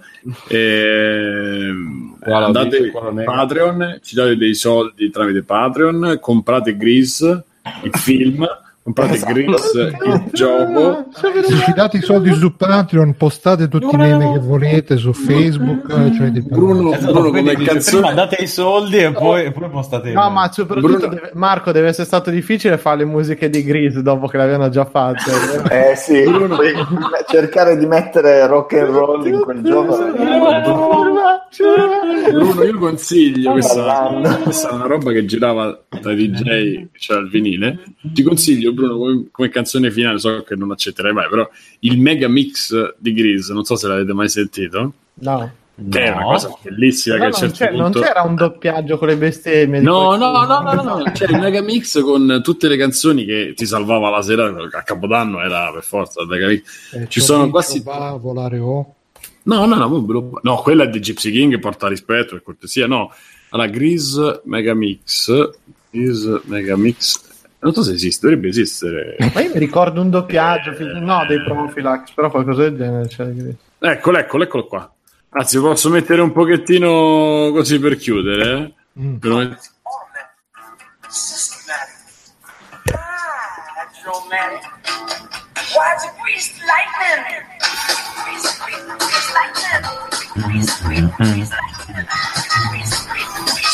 Comunque quel gioco, adesso mi immagino il gioco tutte le animazioni, questa musichina. Ragazzi, posso dire una cosa soltanto? Sì. Sì. Io credo che i dati, la SEO rispecchia un po' il paese, no? Cioè, nel senso, se andiamo a vedere i, i dati di ilmeteo.it, vi dico soltanto questo. In Italia è il sito numero 23 di Oh. tutti i siti. Ah, decimo nella categoria dei news e media, quindi vuol dire che prima di lui c'è solo Corriere, Repubblica, eccetera, eccetera. Da, pensavo decimo no, no, aspetta, aspetta. La gente lo legge durante una media di 5 minuti, che è tantissimo per un sito di informazione restare 5 minuti lì, visite mensili 63 milioni. Pensa a te. E con questo dato vi lascio. Eh, Marco, se, se arrivano le bombe. Qui, qui Bruno è ora di cominciare a rivedere i titoli tipo bomba Ma su Free lo Play. sapete perché? Eh, Perché sono Paratoria le... su free playing Simone No. non la manda certo di No. però scritto in piccolo dopo Io volevo vedere a te paratoria quando arriva, la palla anomala rovente, che, cazzo devi dire? Eh, ormai siamo sfottuti eh, quando ti arriva tra capo e collo la Eh, palla. comunque penso sia legato Stefano al- gli è uscita la palla da... credo sia, le- credo sia legato al fatto che c'è l'applicazione, quindi questa roba vada tramite applicazione. Non lo so, però cioè, fa dei numeri pazzeschi. Cioè, ma imbarazzante anche, anche se non Ognuno di quei click è più che meritato. Ma eh, così per curiosità, Aspetta, così per aspetta. curiosità. Meteo prossime ore fino a sera burrasca da nord a sud, temporali, clima frizzante. no, no, secondo me sarà il meteo.it ad annunciare l'arrivo degli alieni. Comunque. Penso di sì. Marco, ma i primi 10, i primi 23, cioè i primi 22? No, non te li segnala, però ovviamente sono, cioè, già essere nei primi 30 vuol dire che fai un traffico della Madonna. Cioè, E chi è il l'editore di questo meteo.it. capolavoro? Vediamo da vedere. dove si vede? Il metodo iscrizione registro, no, lo sto vedendo da chi parte, di che gruppo fa parte, non c'è scritto. No, no, ma eh, eh, secondo me dovremmo, anzi, dovremmo, scusate, dovreste studiare una pagina alla settimana e capire perché fa tante visite, soprattutto il meteo. Il meteo ormai dovrebbe essere proprio un vostro... Salvatore della città Napoli, ecco qua. Eh, Titolo io ho di studio dottore in ingegneria navale. Esperto in meteorologia nautica dal 2017, si occupa presso team Il Meteo principalmente Sarà della- prognosi dei fenomeni collegati al mare e al vento e delle previsioni meteo marine. Questo apre. Stanno arrivando delle nuvole. Cosa succede? C'è uno di Roma, uno di Milano. Mi fa male il ginocchio, ragazzi. Pioverà. Sì, esatto. Vado. Caps, no, ma io vedo proprio il caps lock premuto ogni due parole. Scusate, c'è, c'è team il meteo.it, la squadra operativa H24 7 giorni. Tu pensa, sono di turno stasera, che devi fare? Devo guardare le nuvole. Aspetta che butti musica di Terminator. Ehi, è una cazzo di palla rovente. Scusate, il meteo.it è oggi il sito di informazione più visitato d'Italia, 40 milioni al mese, browser unici, fon- browser unici, fonte audio web. Ehi Simone, non sarà stare leggendo quei dati che ci salverà il culo dalla palla rovente. Che cazzo? I nostri migliori clienti Rai, Eh, il giornale.it, Autostrade, Ehi, Enel, Seat Pagine Gialle, Excite, ancora esiste, Lazio Web, Cervinia, Sky, Email, No, Sky, Ski.it, scusate, no Sky. No, Università di Padova, The Walt Disney International, aspetta, Federazione Italiana Volo Libero, Marina, Marina Militare. Ma lo sai, lo sai te che il 90% della ricchezza mondiale è in mano a queste 10 aziende? No, è vero. Eh, No, ma ragazzi, soprattutto, Eh. non so se aprite il meteo.it, c'è Aprite gli occhi. Ah, no. No, no, in alto c'è scritto home, previsioni, situazione, video, news, venti e mari, terremoto. Una sezione.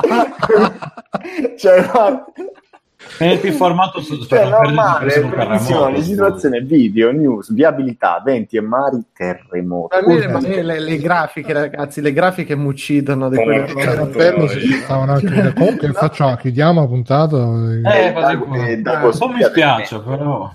Ragazzi, ridevo, www, ridevo, dicevo www.freeplay.it, tutti i contatti, entrate sul gruppo Facebook, entrate su Telegram e andate a comprarvi Grease, il film, Dicembre. poi comprate Grease, il gioco a dicembre, ma non lo ricorderemo, magari ci ritorni a trovare, eccetera. E baci, ciao, io sono stato Simone Cognome, con me sono stati Bruno Bacio Bruno, Ciao. Mirko e Ciao ragazzi, ciao a tutti. il negozio Teo, Ciao. Esbigio Ciao. e Marco Alba Gris. Ciao. Ciao, grazie a Backsoft, grazie a voi che ci state comunque a Grazie a sentire in diretta, ci state a sentire registrati e ciao, ciao, fate ciao. Ciao. Ciao, ciao. Ciao. Ciao. ciao. Conan, qual è il meglio della vita? Schiacciare i nemici, inseguirli mentre fuggono e ascoltare i lamenti delle femmine. Questo è bene. Why, this car is automatic, systematic, hydromatic. Why, it's greased lightning. Grease, grease, grease lightning.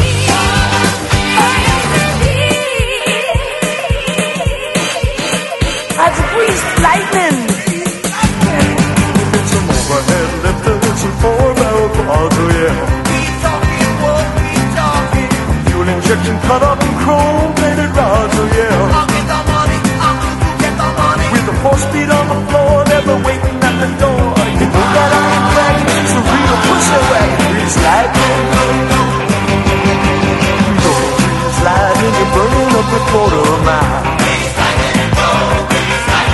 Nobody's lightning, you're crossing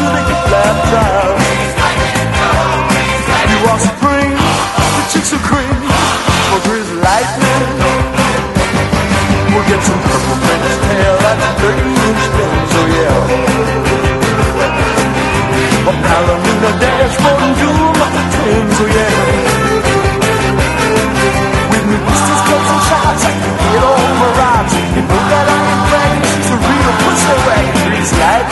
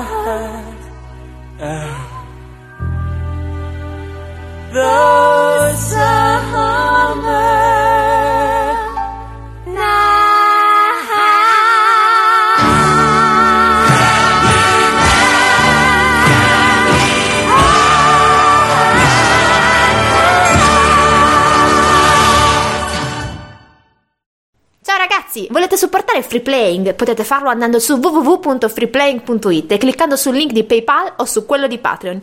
In più, Free Playing è anche affiliato a Amazon e riceve una piccola commissione sugli acquisti fatti tramite il banner Amazon presente sul sito. Ciao